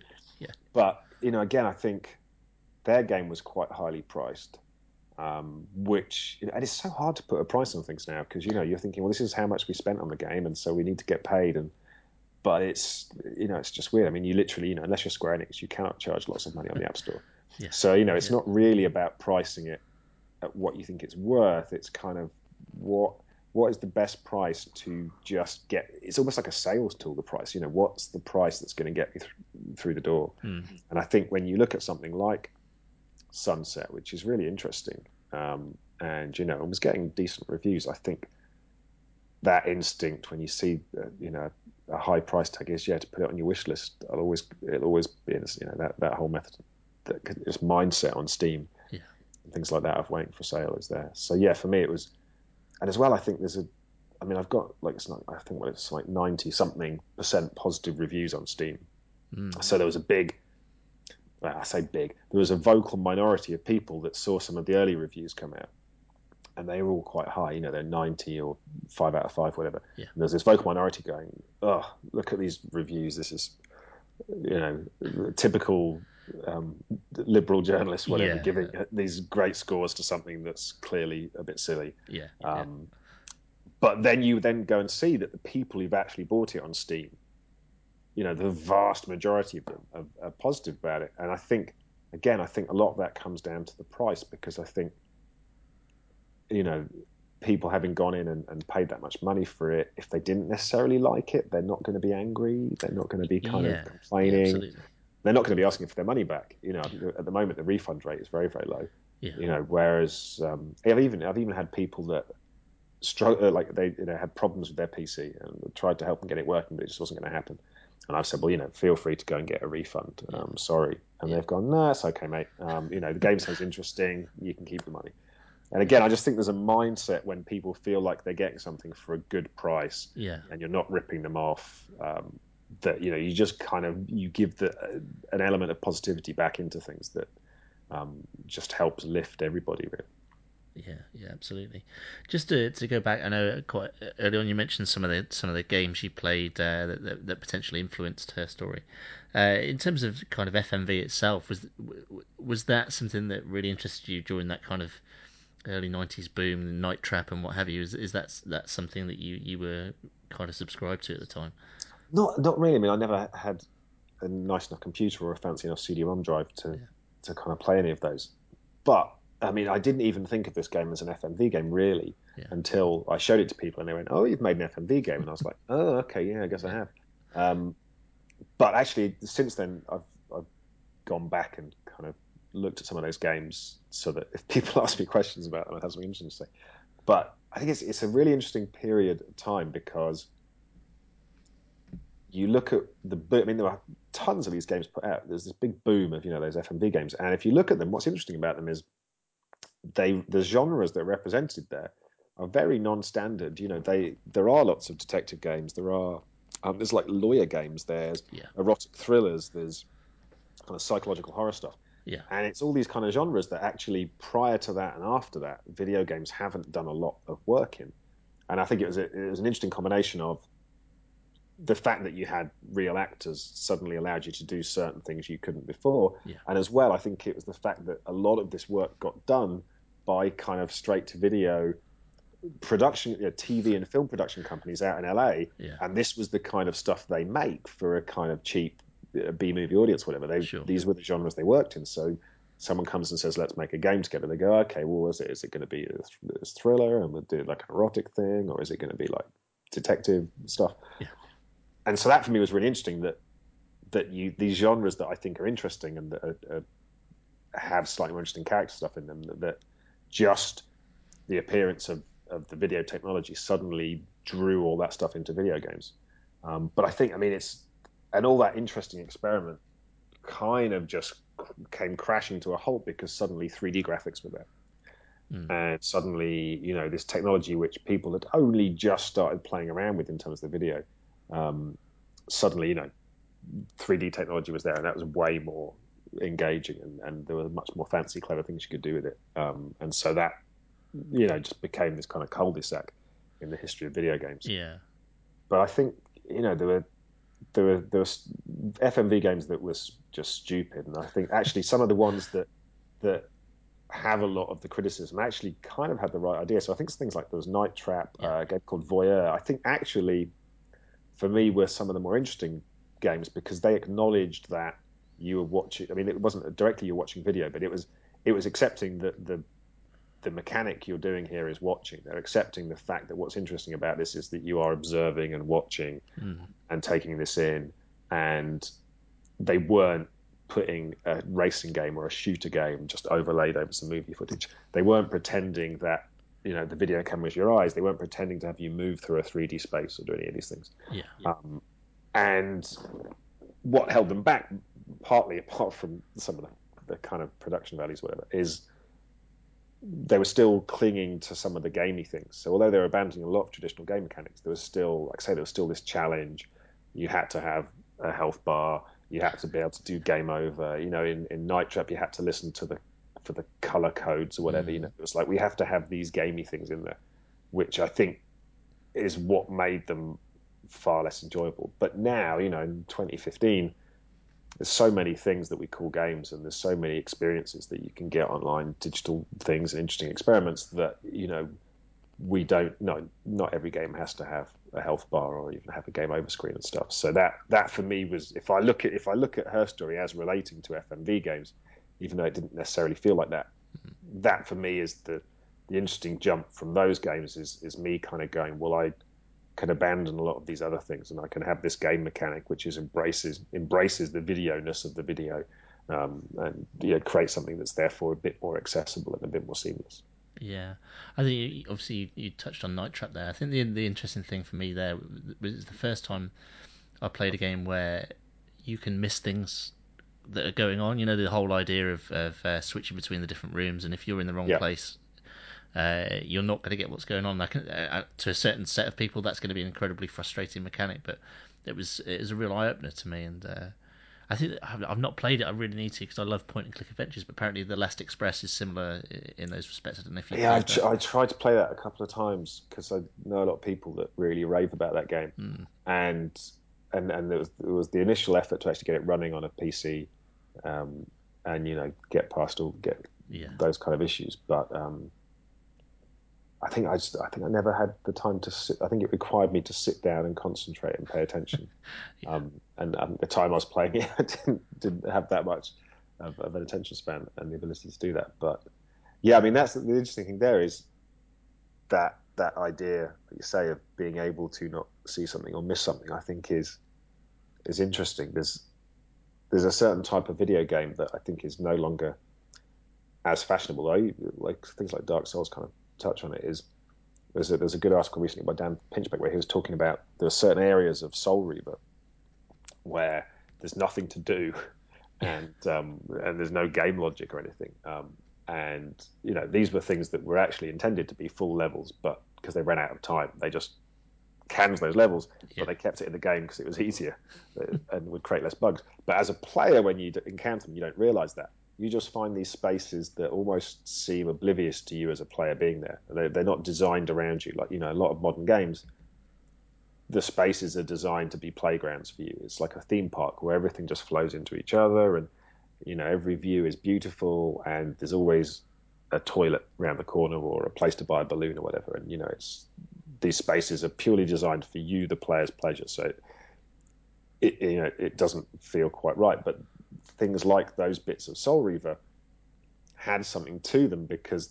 the fact that they really didn't care about whether you were there or not, you know, it felt like they were real places. It felt like they were kind of interesting spaces that, you know, by virtue of them not being interactive and not being reactive to you, which is kind of an interesting vibe yeah. for me. Um, and I think is is you know part of that is is kind of potentially in her story, but it's yeah that's kind of a cool vibe. And in in terms of uh, kind of again, you mentioned some earlier on, but police games or detective games. Did you play the Police Quest series at all? I tried to at the time because I loved the idea. Yeah, I've always been into police procedurals and stuff, and um, and I think I'd I'd always read about the earlier ones, and so yeah. I knew they had the reputation for like, oh, you have to fill in speeding tickets and yeah. do paperwork, and that's boring. Yeah. Um, and I think the the first one I actually tried to play was the and so there's a nice through line here was the the one that was actually digitized yeah photos and stuff i don't know if it actually had i don't think it actually had fmv in it i think it was slightly ahead of that uh, yeah. but i think everything was essentially a digitized photo um, so it was really ugly because you know the resolution back then was like i don't know what 320 by 200 or something yeah.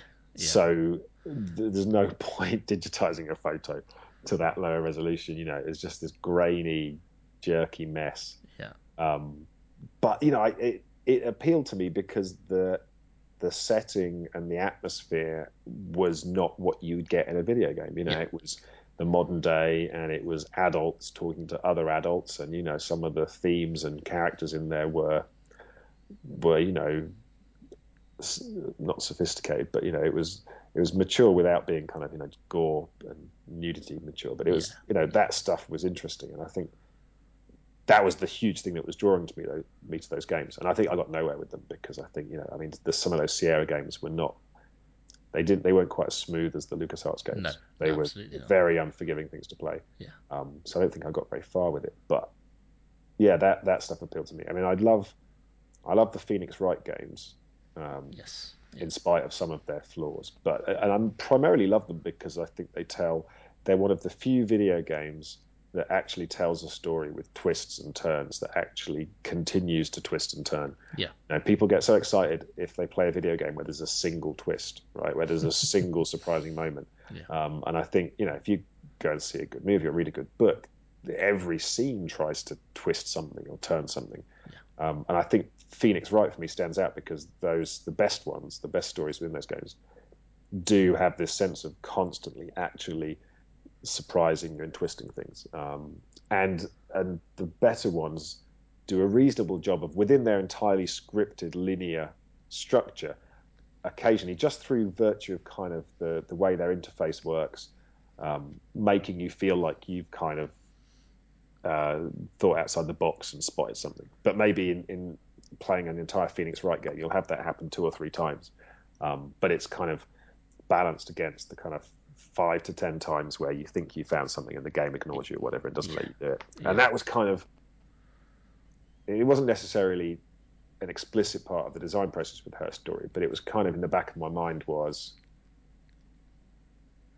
it'd be really you know if I can give you some of that sensation without any of the annoying scripting roadblocks. You know, if I if I can allow you to have those little moments where you think you've got something or spotted something, and, and you've told the game that's you know you've, you've found a way to communicate to the game. I think this is a, a thing I've spotted, and then the game essentially confirms that. Then that'll be cool. If I can do it without the thing screwing up as it frequently does with Phoenix Wright, and I think that for me was really appealing about the googling mechanic because it was like if you if you search something and you get nothing back, it doesn't feel like the game has not understood you. Yeah. Because the rules are very clear. It's like, well, okay, she just didn't talk about that. Maybe I used the wrong word, or maybe that's red herring, and and, and or it's just not a useful line of inquiry. Yeah. Um, but then there are there is the ability to think, oh, is this what's going on? What word should I type in? What would she use to talk about that thing, or what word would be a good thing to type in? You type that in, and then you see a clip that essentially confirms what you're thinking, you get that aha Phoenix Wright moment. But and again, and you've actually communicated to the game, this is what I think is happening, without having to actually do that. But you've you've been able to have this back and forth dialogue with the game um, by virtue of this slightly more abstracted system, um, which is really neat. I think there's I read a good uh, article about the game by um, Mike Bithell. Yeah. Um, and, and he was saying uh, that to him her story was that, that he'd, he'd always been thinking about making detective games and how do you in the same way that like uh, this example was like in a shooting game you give the player auto aim to make them feel like they're really good at shooting. Yeah. Even though they might not be. And it was sort of wonders you know what's the equivalent of auto aim for Sherlock Holmes? You know how do I make the player feel like Sherlock Holmes?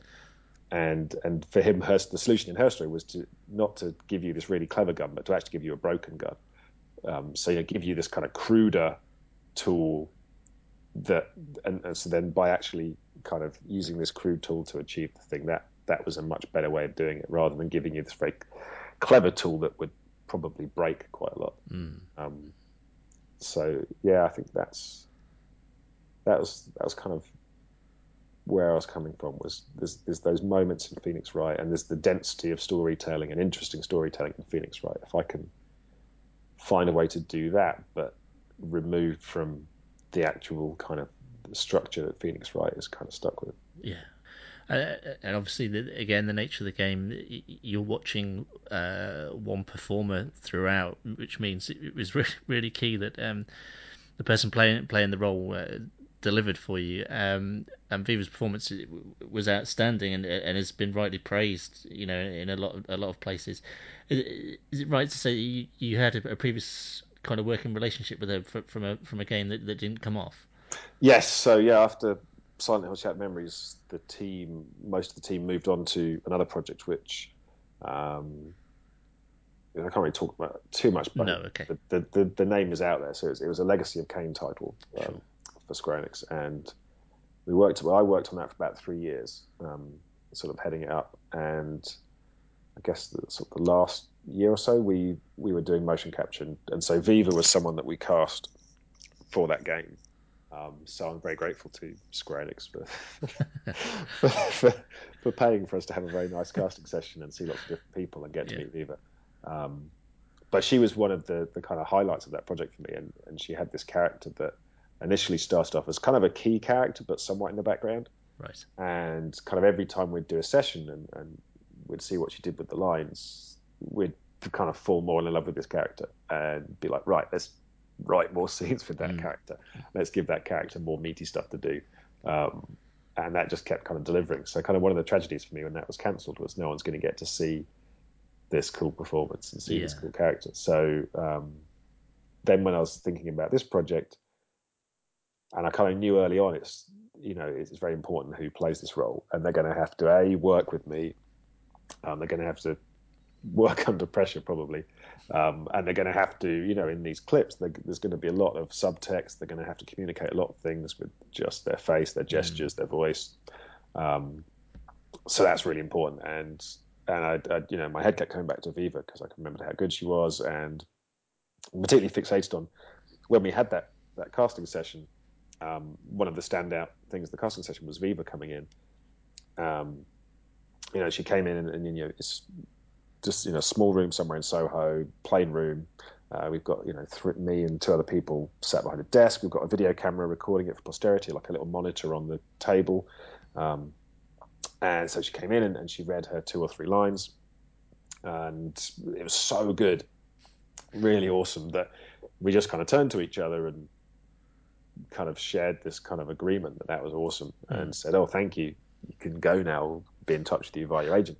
And so Viva thought she was screwed up because the kind of normal process is you, you give them a bit of direction, they you do the lines two or three different ways to kind of get a sense of, of how they work, but. Mm but we didn't with her. And it was just, and, and in my head was just locked this memory of the the audition tape for Viva, which you know we took back to the office and then showed to the publisher and everything, which was you know it's just Viva in a plain room, not wearing any costumes or any special makeup or anything, just reading the lines to camera, yeah. no physicality really, um, and just how compelling that was and how kind of well that played on screen and on video. That was kind of stuck in my mind, and so you know I think when my kind of brain popped this idea of it's an interview room, it's videos, there's this database. It was like, well, okay, that that would work really well with Viva. And so once I kind of had the story laid out, as I reached out to Viva and said, hey, do you want to work together again? Um, I'm doing this cool indie thing, um, and she was up for it. And then I sent her the script, which at that point had been structured kind of to make it easier for me to read. So it was like 200 pages. And that slightly terrified her. So don't worry, don't worry. Quickly change the font size. Got rid of some page breaks, send it back. It's only 80 pages. Yeah. So at that point, 80 pages sounded good to her. Yeah. Um, and then, then when we actually came to shoot it, we had a week. We shot it in a week, and it was like, well, actually, you know, kind of a day in, we are like, oh my gosh, we've we've bitten off a lot here. You know, this mm. is intense, and it was it was very intense, but yeah, we managed to pull it off. Fantastic. I, I, am aware I've taken up a, a, lot of your time, so I, I, won't I won't go on for too much more. Just uh, if you if you don't mind, just a slight tangent. Um, I, I noticed a, a, recent tweet you put out. You mentioned that your your young daughter had referenced Chun Li. Yes. Um, I've got a six six year old boy myself who who kind of caught the gaming bug early on. So I was just interested to know you know, do you do you actively encourage her to play games, and are you, are you kind of trying to guide her taste a bit, or is is that come naturally for her? Well, I mean, so um, so she's um, five, and uh, my son is seven. So my son, we kind of grew up with me playing games with him, and yeah. it was an, an, entirely Nintendo diet. Um, so it was, you know, it was Mario and Zelda, and you know, anything in between. Yeah. And you know, uh, early on he would just run Mario around in the water, splashing and, and, doing dumb stuff, and it was very frustrating for me. But you know, I stuck with it. Yeah.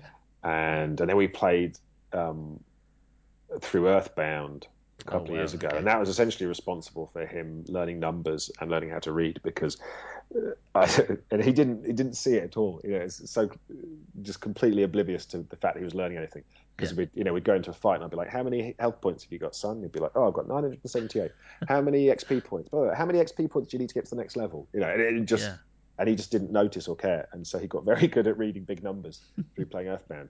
But um, I think my my daughter was less into it, and partly because like when he was growing up, it was just him, so. I could sit down and give him quality time and play games with him. But sure. as she grew up, he would be playing a game that was beyond her or whatever, and you know, and you that whole second child thing where you just spend less less one-on-one time with them, whatever. Yeah. Um, but actually, in the last year or so, she's really got interested in games and what her brother's playing. So you know, she has her Animal Crossing character now, um, and and she's bought every single outfit you can buy, and and every time I give her a huge sum of money to help her buy the next step up in her house, and I'll come back the next day and she'll be like, "Oh, I bought another hundred hats or whatever," and I'm like, "Oh, stop conforming to stereotypes."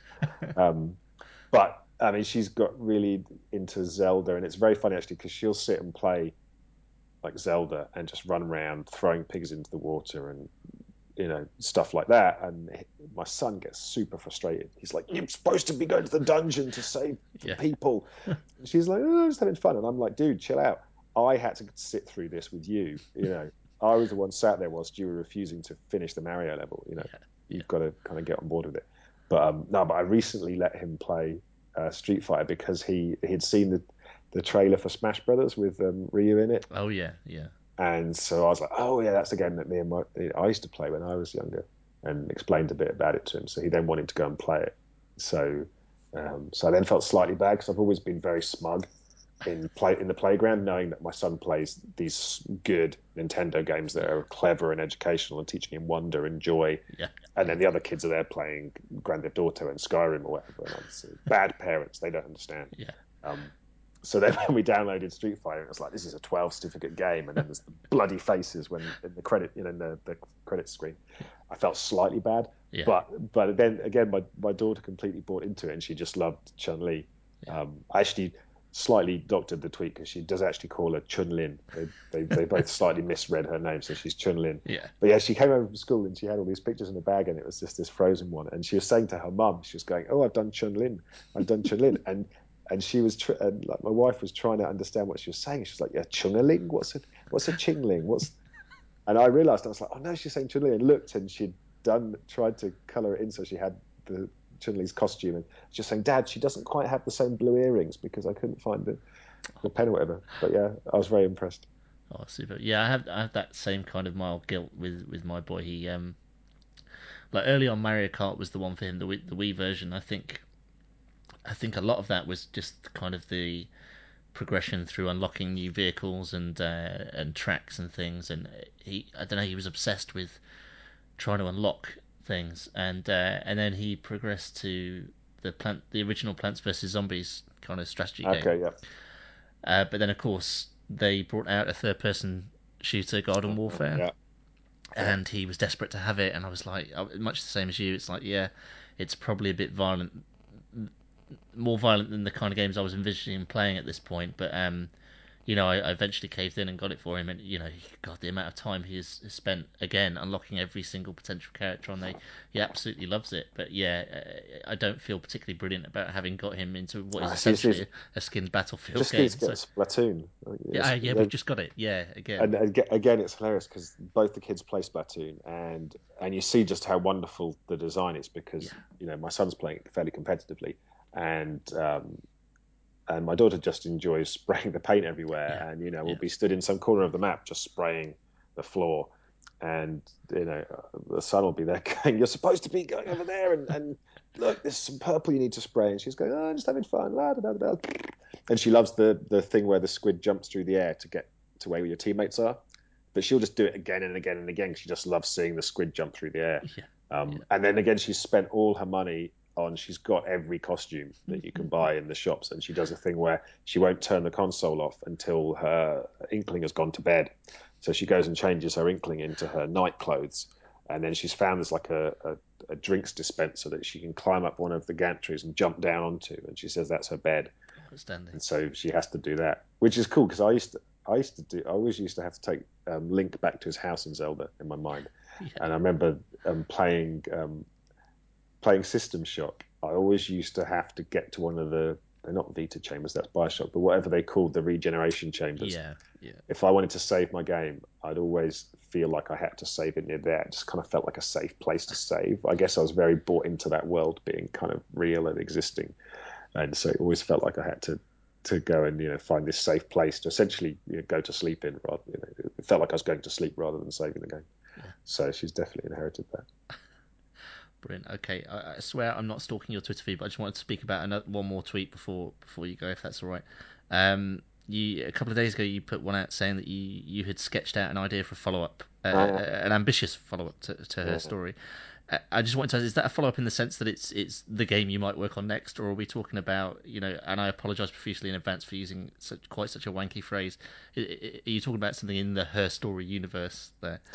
Uh, it, it, no, it would it would be um, it would it would be something like it would be something that people who played and enjoyed her story would like, and it might have some kind of shared touchstones, but it Yeah. would be an entirely fresh experience. Um, yeah, and I think I kind of before I released her story, and not even knowing if I would roll onto something else, it was like you know what would I do next if I did do something next, and yeah, I kind of had sort of very vague ideas. But I think actually having now seen the reception to her story and the particular things people liked about it, it kind of feel it slightly emboldens me to think, well, okay, if these are the things that are interesting to people, I can go and do more things like this, and, and you know, maybe yeah, is slightly more ambitious and uh, costly, whatever. But I can, you know, I can build on these things and, and not necessarily, you know, there's always the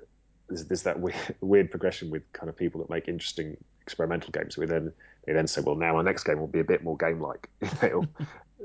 that worked, that experiment. Now we'll just kind of make it slightly more mainstream and Yeah. whatever. And but no, it feels like and yeah. And I was thinking that I'd basically wait, you know, wait for the dust to settle, wait for a few months to just let myself have that next idea, and you know, not worry about it too much, but just wait until that perfect idea popped up. Yeah. Um, but actually, then yeah, I was sat on a bus. Uh, going to the airport, and I was like, "Oh, uh, okay." And a few things popped in my head, and I was like, "Oh, okay, that's actually quite interesting." Um, so yeah, I, just, I had to tweet that.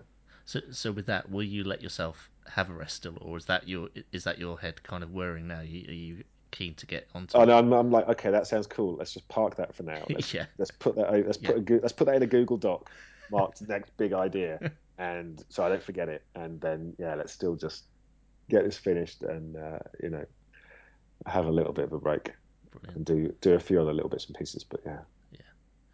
Well, this has been superb. I really appreciate your time, and uh, when the next big idea does does uh, come to fruition, I hope uh, you'd be up for, for talking to me again Oh, about it.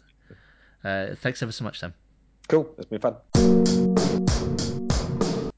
Sam Barlow there, uh, an absolute pleasure to talk to him. Uh, thanks so much once again to him for, for taking the time to talk to us. Uh, okay, as we said before, uh, this is your final. yeah, this is your final warning. Um, if if uh, if you want to play this game, go and play it, and then come back and listen to this. Uh, hopefully, um, yeah, we're going to talk spoilers. So, So com- comments as well afterwards, or, or tweet us or whatever afterwards. If you've got any other differing thoughts from us, I'm sure we'll kind of mention this later. yeah, absolutely. But I think this is the beauty of this game, and um, it's it's kind of the, diff- the different thought processes and the different kind of av- different sorry avenues people go down and conclusions they come to. And I think it's also uh, very dependent on uh, your kind of outlook, maybe, and the way you think about things. Yeah. Maybe, and sort of maybe in a weird way, how dark your mind is. Yeah, maybe. yeah, absolutely. Yeah, so I mean, you mentioned before there were particular things you wanted to talk about. Go, for Generally, all of it. it. Um, yeah, Okay, well, the, the thing I mentioned in the first part, which uh, my wife and I uh, kind of to and fro between, were were they twins or was it a split personality disorder? Yeah. And that thing we flew back and forth on. You'll hear it in the recordings we Yeah. did for YouTube in the videos. Uh, we flew back and forth on for days, and you sit there and go, no, no, she's definitely split personality. Definitely, Yeah. definitely split personality. And then we went back, "Mm, but maybe they're twins. yeah, And you know, quite early on, I think probably in the third or fourth episode, I say I can't remember. Um, we figured out that when her hair was down, she was uh, e, uh, Eve, and then when her hair was up, she was um, Hannah, or the other way around. I can't remember which way around it was. yeah, Um, that was something we figured out quite early on. You could see the difference between the clips and and things like that, and, and just discovering that it felt brilliant, and Yeah. you just felt you were going, okay, fine, and then I think that's when we, we kind of married those two together. We sat there and went, okay, fine, they definitely are a schiz, you know, sort of schizophrenic kind of Hmm. mental mental split personality disorder with this girl. yeah. I think that that is the ultimate conclusion I came to, but I have seen very convincing arguments both ways. Um, Man, don't do that to me. no, I, I, I, I'm still on the split personality uh, Yeah, side of the, the fence. That's I- what we I got think. to at the end as well. I, Uh, mean, I will admit, when we got to the end, we sat there and thought, well, we thought this. So we looked up a few things on the internet, Yeah. and someone had done like a full rundown of what had happened and why she had the split personalities and what had happened, blah, blah, blah. Yeah. And I was like, well, that's, you know, we had come to that conclusion, but probably not rounded it out so nice and took a whole kind of life story of things of, Yeah. you know, when she went up to Glasgow, you know, why she did that. And it was, Yeah. it's quite obvious that, that one of them, had, had, you know, knocked him off, killed him Hmm. and then the other one had um, gone right. I'll go to Glasgow and leave her there to deal with that sort of, sort of thing. It was it was just fascinating to to have that whole kind of split personality thing to consider, really, Yeah. and to work out um, why some things had kicked her off, like the whole mirror thing, which we we know we found out near the end, and that was the bit when we were sitting there going, "Oh, oh, it's a confession, it's a confession," sort of thing. Oh, it was it was really really good. And, Yeah. Oh man, loved it. Yeah, I think I think like from memory, my play through was it was really interesting. You obviously the information you have at the start of the game is that she is the wife. Of, uh, well, you don't even have that. You No, know, you the first find- few you just- clips are just that she Yeah. she is a woman, and you s- soon realise she's related to the guy. Find out they're married, um, and then yeah, there's a certain clip or two, and you th- oh, she had a twin sister at some point. Uh, Mm. for, She- certainly meant- the, she the meant- order yeah. I the order I had them in. Sorry, um, you know, oh, she had a twin twin sister. Uh, that's interesting. And then a couple of clips where you just go, hold on a minute. Mm. this is clearly uh, clearly more more than meets the eye here. Um, Yeah. I th- I think from memory. Um, because I played it, I think the night it came out, and I just sat and played it all night until until I'd unlocked everything. Um, it, it- I think I came away actually thinking. I think I was 100% sure it was split personality, and it was only in reflection and watching some more clips the day after, you know, rewatching clips the day after, thinking, oh, I suppose actually, you know, it could actually be different. And then, of course, I've also read, which I didn't even consider at the time, there is a third option, which is is very unlikely. But you know, she's Keyser Sozeing the, the shit out of it and just making it all up as she goes along.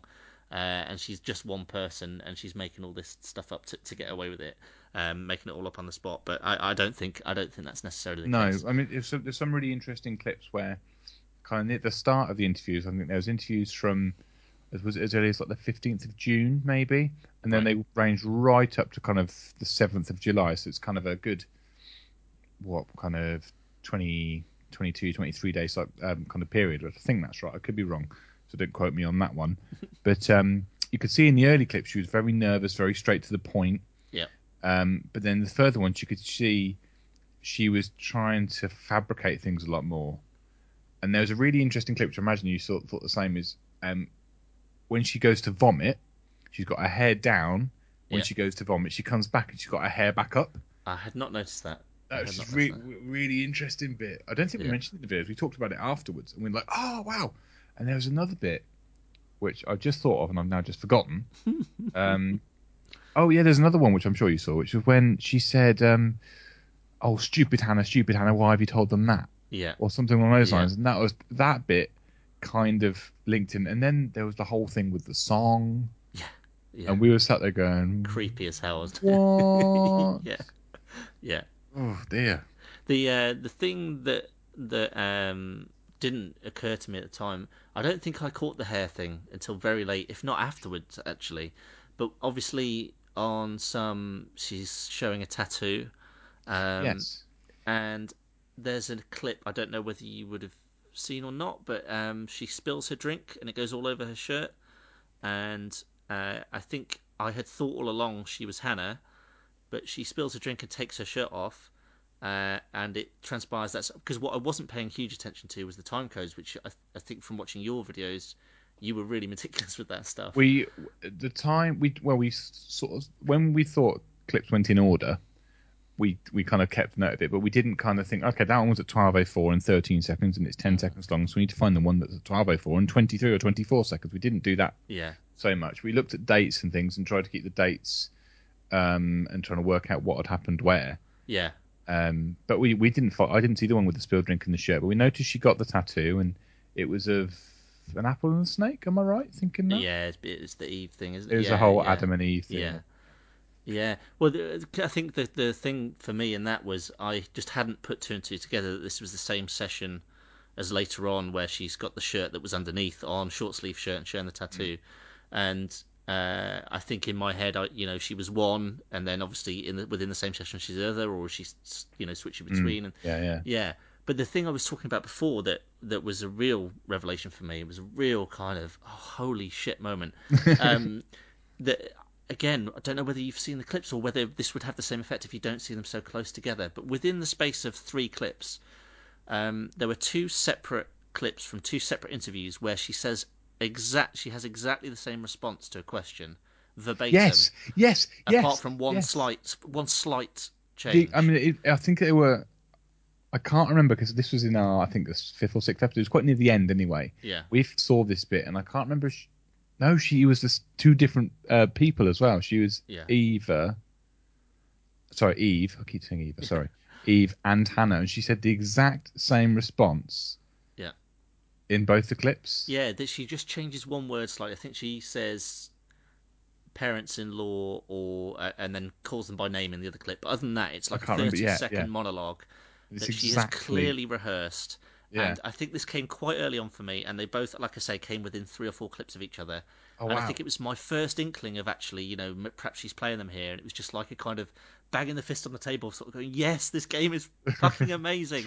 Yeah. Just, just, we we sat there. I think we watched them. We may well have watched them back to back yeah, because I think we searched for a keyword that was obviously in both of those clips. yeah, yeah, and I think we, we may have watched them back to back, or at least you know one or one or two in between. It was a very very short time period, and we kind of went, "Hang on!" I think we went back and forth, going, "That's ex- exactly the same," yeah. and stuff. Oh wow! incredible stuff.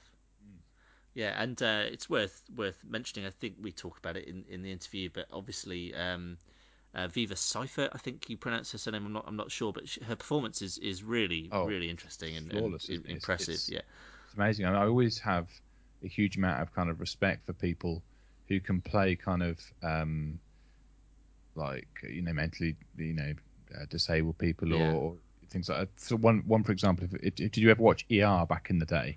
uh, I did. Yeah, and I've not Um, seen all of them, but Sally Field in that who played oh yeah, um, of course, yeah, Thing- she was. Thingy's mum. She was amazing because she had bipolar. Yes, I remember yes, watching that. I was going, "This is one of the best performances I've ever Yeah. seen. She's so good." Yeah, And that, you know, that's kind of reminded me of that a little bit in the way that someone can act that well to get get inside that kind of that mindset of, of how that person's going to be, and, you know, that back and forth and stuff. Yeah, there's, Oh, a, there's a similar thing I had with. Um, I don't know if you've seen the Bridge. It's like a Danish uh, police program, like um, crime. Mm, no, I say I have. Um, it's about basically a body is found exactly half. It sounds really convoluted, but it, a body is found exactly halfway between.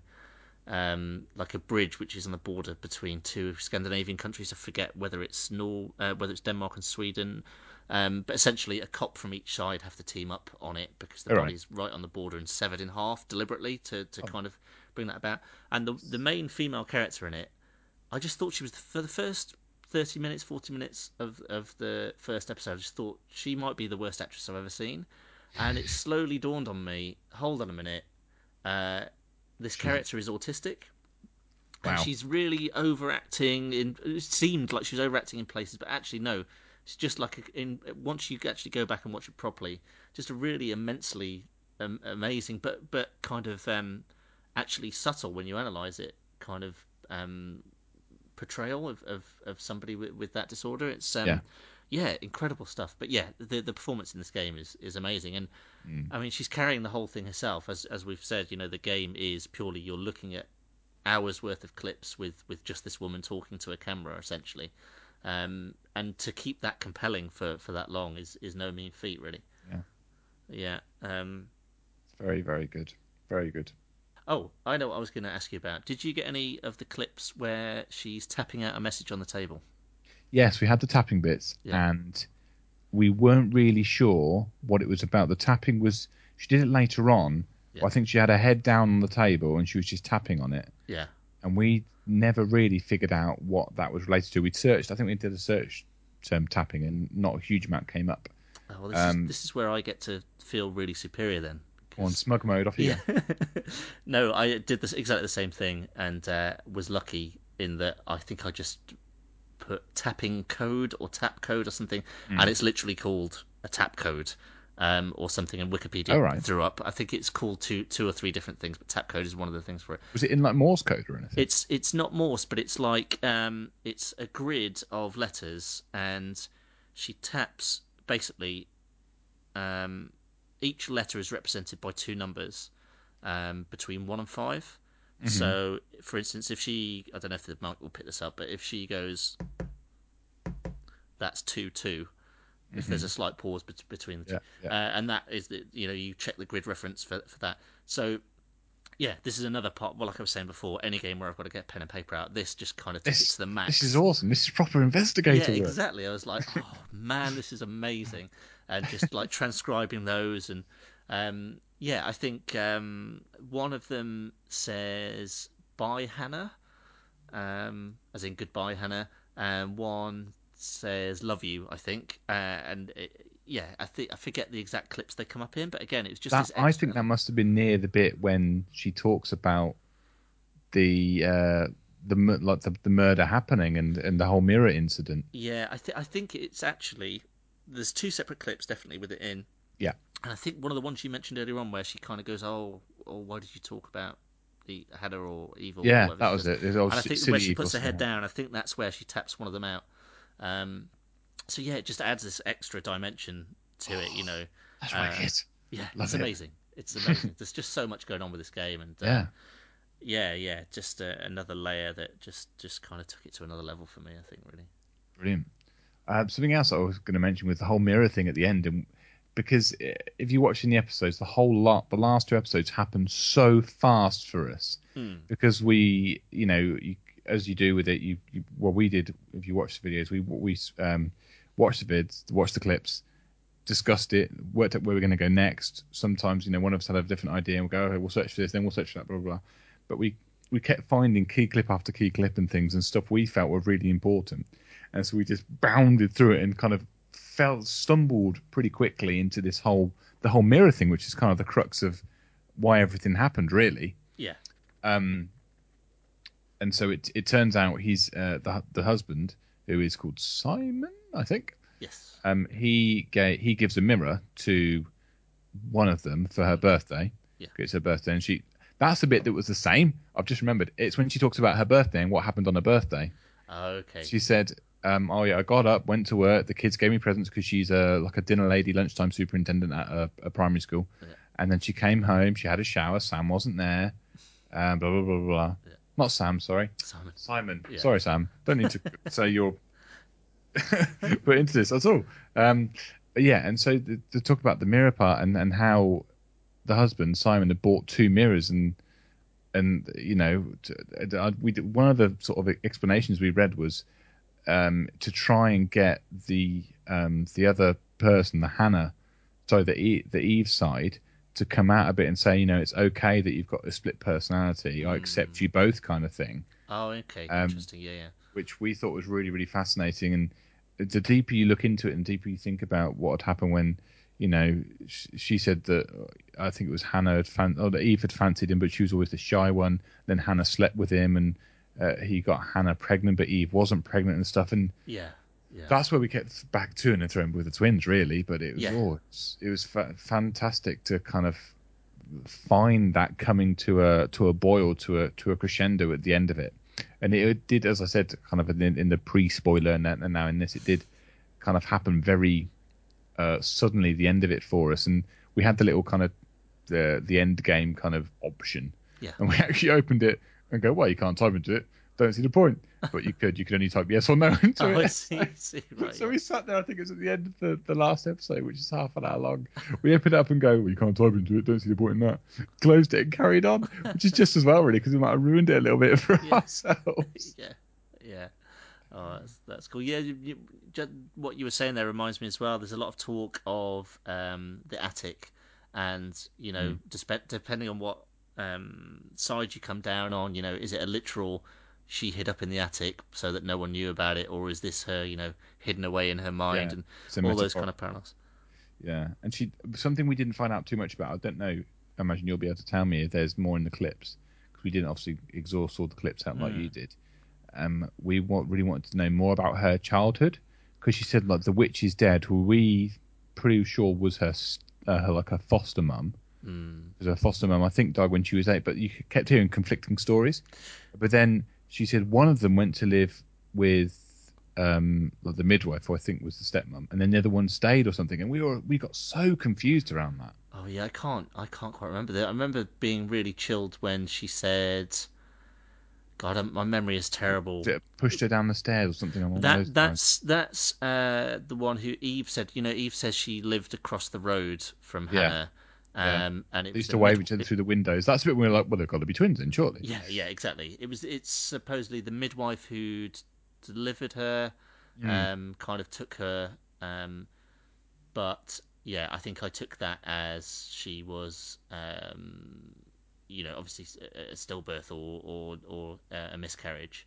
Mm. Um, but yeah, if you're taking it literally, then yeah, she she was being hidden over the street until she pushed the midwife down the stairs and kind of went and. Uh, it- it was something like the age of eight or something. We were just, we were just dumbfounded by it. Well, th- Some- there's there's also she talks about is it her parents die in the middle of the night from poisoning, or is it? I- Um, I, don't think we found that. We might have found that. I oh, can't remember. uh, Oh, I'm, I'm getting chills. What listening to this? Yeah. It's just us chatting for a podcast. yeah, it's uh, it's it's hard to hard to watch, I don't, and this is terrible that I can't remember exactly Oh. who it is she's talking about. Whether it's, I'm sure it's.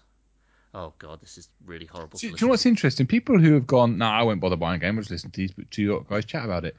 From an outside point of view, this still sounds really interesting. Yeah, yeah, absolutely. and hopefully people go, I want to find out for myself because Well- this this is it.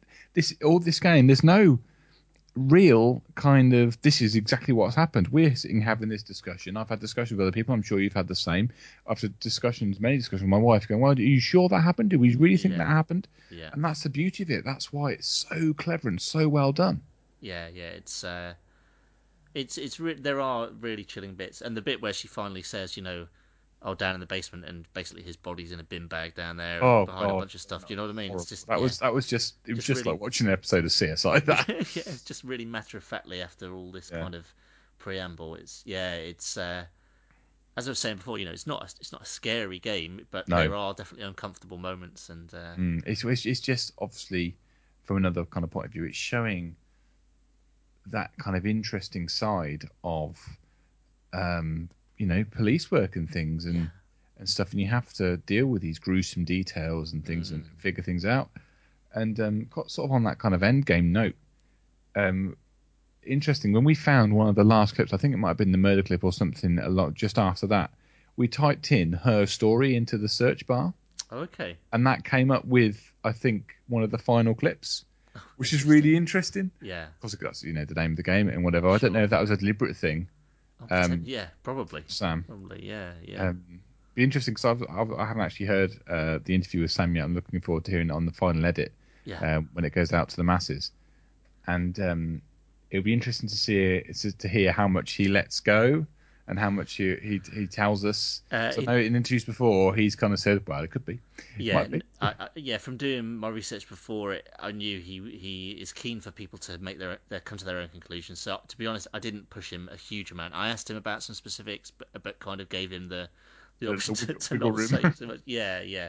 Um, obviously, you know, he says what he wants to, do- and doesn't want to, but um, but no, uh, he. Uh, he was really for, forthcoming in, in certain areas. Just, I mean, I was just interested in the kind of the logistics of putting a game like this together. You know, of Mm. um, where where you've got to make sure it's balanced, right? You know, if someone puts in a word in the first five minutes, you don't want the key Stabbed clips him, to. you Yeah, exactly. You don't want the key clips to be showing up. There just- must have been, you know, uh, there must be a, a keyword that would bring up that clip when she talks about um, him being slashed with the mirror across the throat. yeah, Imagine if you type in throat, that comes up in pretty much the first thing, doesn't yeah, it? yeah, yeah, exactly. But then again, why you know why would I mean, you there's, do there's that? probably a, quite a clever way. Uh, something we haven't actually mentioned yet is when you search for a search term, it could come up with say ten videos, but you only get to see, in inverted commas, the first five from the search group. yeah, or the yeah. search results, which I think they're very carefully tailored to be five that only they want you to see to start with. It's the first five chronologically, I think. Is it? So, yeah, Okay. I, I think I might be completely wrong, but I think it's the That first would- five. Would make sense. In, in which case, obviously, you're getting to the meatier stuff in the later interviews, so that that works. And I'm yeah, you pretty know sure that, that the, the whole like murder talk is in the, the one of the final interviews, like one yeah, of the yeah, exactly. And and of course, that is a is a bit of a leap, you know. I suppose that you know you can only see the first five. That's that's the kind of one unrealistic thing that co- that's in there. Um, to- Hmm. I think that's to- quite clever because as, as we kind of just highlighted it, it pushes you to search more. It doesn't give you the answer in the first five minutes. Yeah. Uh, Because this, you know, on a real database, you could find out everything you want to know in an hour. exactly. Because I think there's about an hour and ten minutes of clips or something if you put them all back to back. We did kind of look for them on YouTube, but then decided not to watch them. I didn't really want to, but maybe we will. And now I don't know. Yeah, Um, I, I do plan to go back through and, and watch them at some point. Um, just like I say, from the odd clip I did go back and watch after kind of deciding what had happened. Maybe we should do Uh, a video of us watching it on YouTube together. That would be And just like a, a reaction video of like, oh, that would be really maybe, good. maybe down the line we'll do that. Yeah, yeah, but um, um, we I mean we mentioned it before, and obviously if you've if you've listened by now, you've probably played it or, or aren't going to. But we mentioned it was cheap to start with, and I'm talking really cheap. I think it's five pounds. When I bought it, there was a ten percent or fifteen percent discount. I think it was like three pounds eighty or something. Yeah.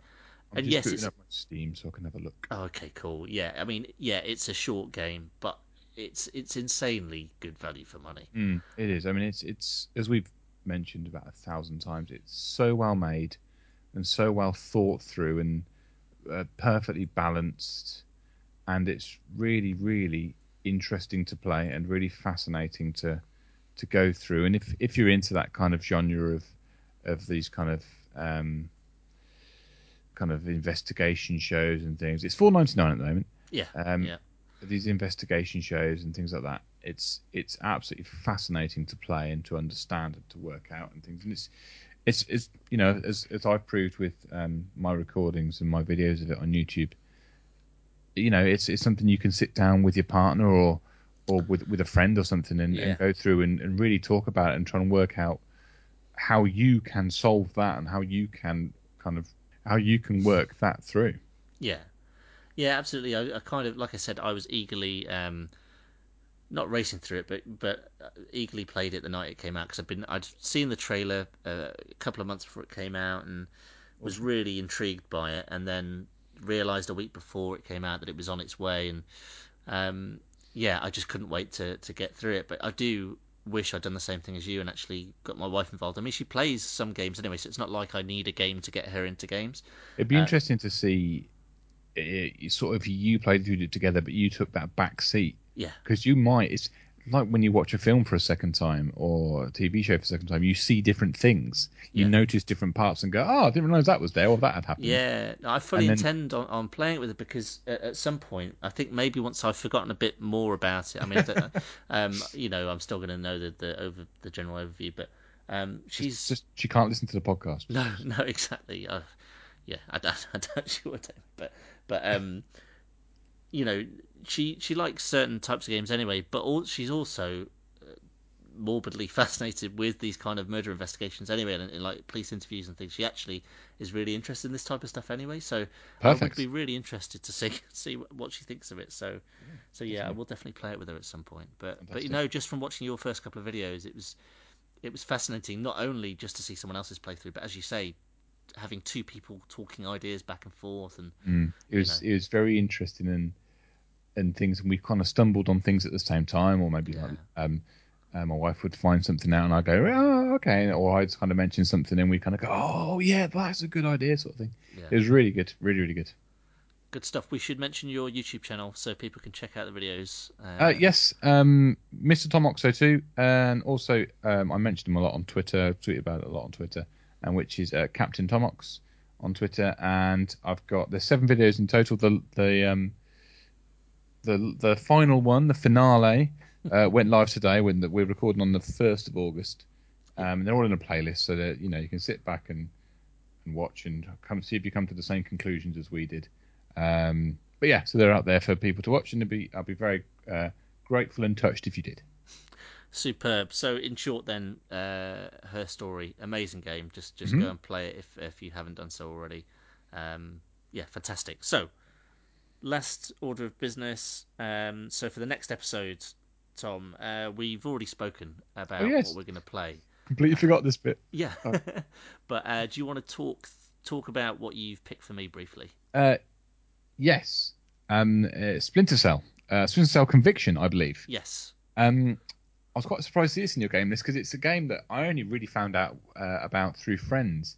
Um, it's uh, you know one of these kind of uh, stealth actiony kind of special forces kind of games. As I'm sure a lot of uh, people are, and yourself are familiar with, Yeah. kind of the Tom Clancy kind of model of things. Mm. Um, and I played it a long time ago, um, as I said, with some friends uh, when I went to kind of visit them for the weekend, and we kind of sat down of an evening and said, "Oh, you know, you you gotta you gotta try this game. It's awesome." And I was appalling at it and kind of got banned for an hour, so I just sort of sat there and watched. Um, because stealth was not my forte. Yeah. But it is really, really interesting. It kind of reminded me, which we'll probably talk about next time a bit more. Um, but I won't tell you what it reminded me of. I'll let you. I'll see. We'll see if we'll uh, stumble across it. But it's it's really, really interesting game. Um, I don't think I ever completed it. I got stuck on one very difficult bit. It'd be interesting to see if you can do that. oh, okay. Um, but we, we there might be scope um, for us to do some co-op together um, on Super, Xbox, uh, which would be quite fun. If not, Yeah. you just to do the, the the single player. Yeah, I mean, just from from my point of view, I'm a fan of the Splinter Cell series in general. Uh, the first one came out on the original Xbox, I think, um, uh, and I, yeah, they're obviously very. The early games are very kind of stealthy, or reward stealth certainly. And from what I've read about Conviction, uh, I think I was mentioning to you before we started Mm. recording that it made some concessions to kind of the modern gamer, if you like, who who maybe hasn't got the patience to, to, to do it that way. So I'll be interested to see just how much it goes Yeah. that way. But however, the the last Splinter Cell game in the series before Conviction uh, Double Agent, I found it really went downhill uh, generally for, for the series. So I'm actually interested. I, I thought it's time to shake up the formula a little bit. So I'm Well, hopefully, definitely- hopefully it'll, be a good one because I, I very much enjoyed it and enjoyed the challenge of it. It was my first venture into those, so we'll see how Yeah. you get on with it. Fantastic. Okay. And for you, I picked Assassin's Creed 2. Now, I think you've said it's fair to say that you didn't get on with the first game. Um, that's being horrifically polite. um, Yeah. yeah, I played Assassin's Creed when I first got my Xbox 360, and I thought, you know, everyone's playing it. It looks quite fun. I like the idea of it and stuff. And I played it, and it, I just found it very repetitive and just kind of the same grind over and over again of doing other, you know, a range of five things essentially. Yeah. Um, and uh, since we've discussed this, I've actually kind of spent a good half hour on it or so and done kind of the intro a bit. And I'm actually really, really enjoying it. So we'll Oh. talk about that more next time. We'll see how we go on. But I didn't really enjoy the first one, Yeah. so I'm um, I'm intrigued to see what the second one has to offer. Yeah. No, no, I, I won't say a great deal here, but yeah, I, I would hope you'll find that it's a bit less repetitive than the first game. It's still restrictive in certain, in certain ways, but no, I thought it was a great improvement on the first game. But we'll, we'll as you say, we'll talk more about it in the next episode. Fantastic. Um, so I guess that that just leaves to uh, to say thanks ever so much for listening. Uh, if you fancy giving us some feedback, uh, just give us uh, give us a shout on Twitter. Uh, we're on Catch Up Pod Mhm. uh, at Catch Up Pod. Sorry, um, and if you wouldn't mind, if you've enjoyed the show, uh, if you wouldn't mind leaving us a review or a rating on iTunes, that always helps. Um, uh, we're looking to get the episodes out more regularly now. We've you know we've written nine episodes after after quite a long time span, but we're we're starting to hit our stride now. The two toms, so Yeah, we're fine. yeah. So uh, we'll be back uh, soon enough talking about Splinter Cell and uh, and Assassin's Creed. But for now, uh, we'll say goodbye. See you, Tom. Thanks a lot. Cheers. Yes. Bye bye.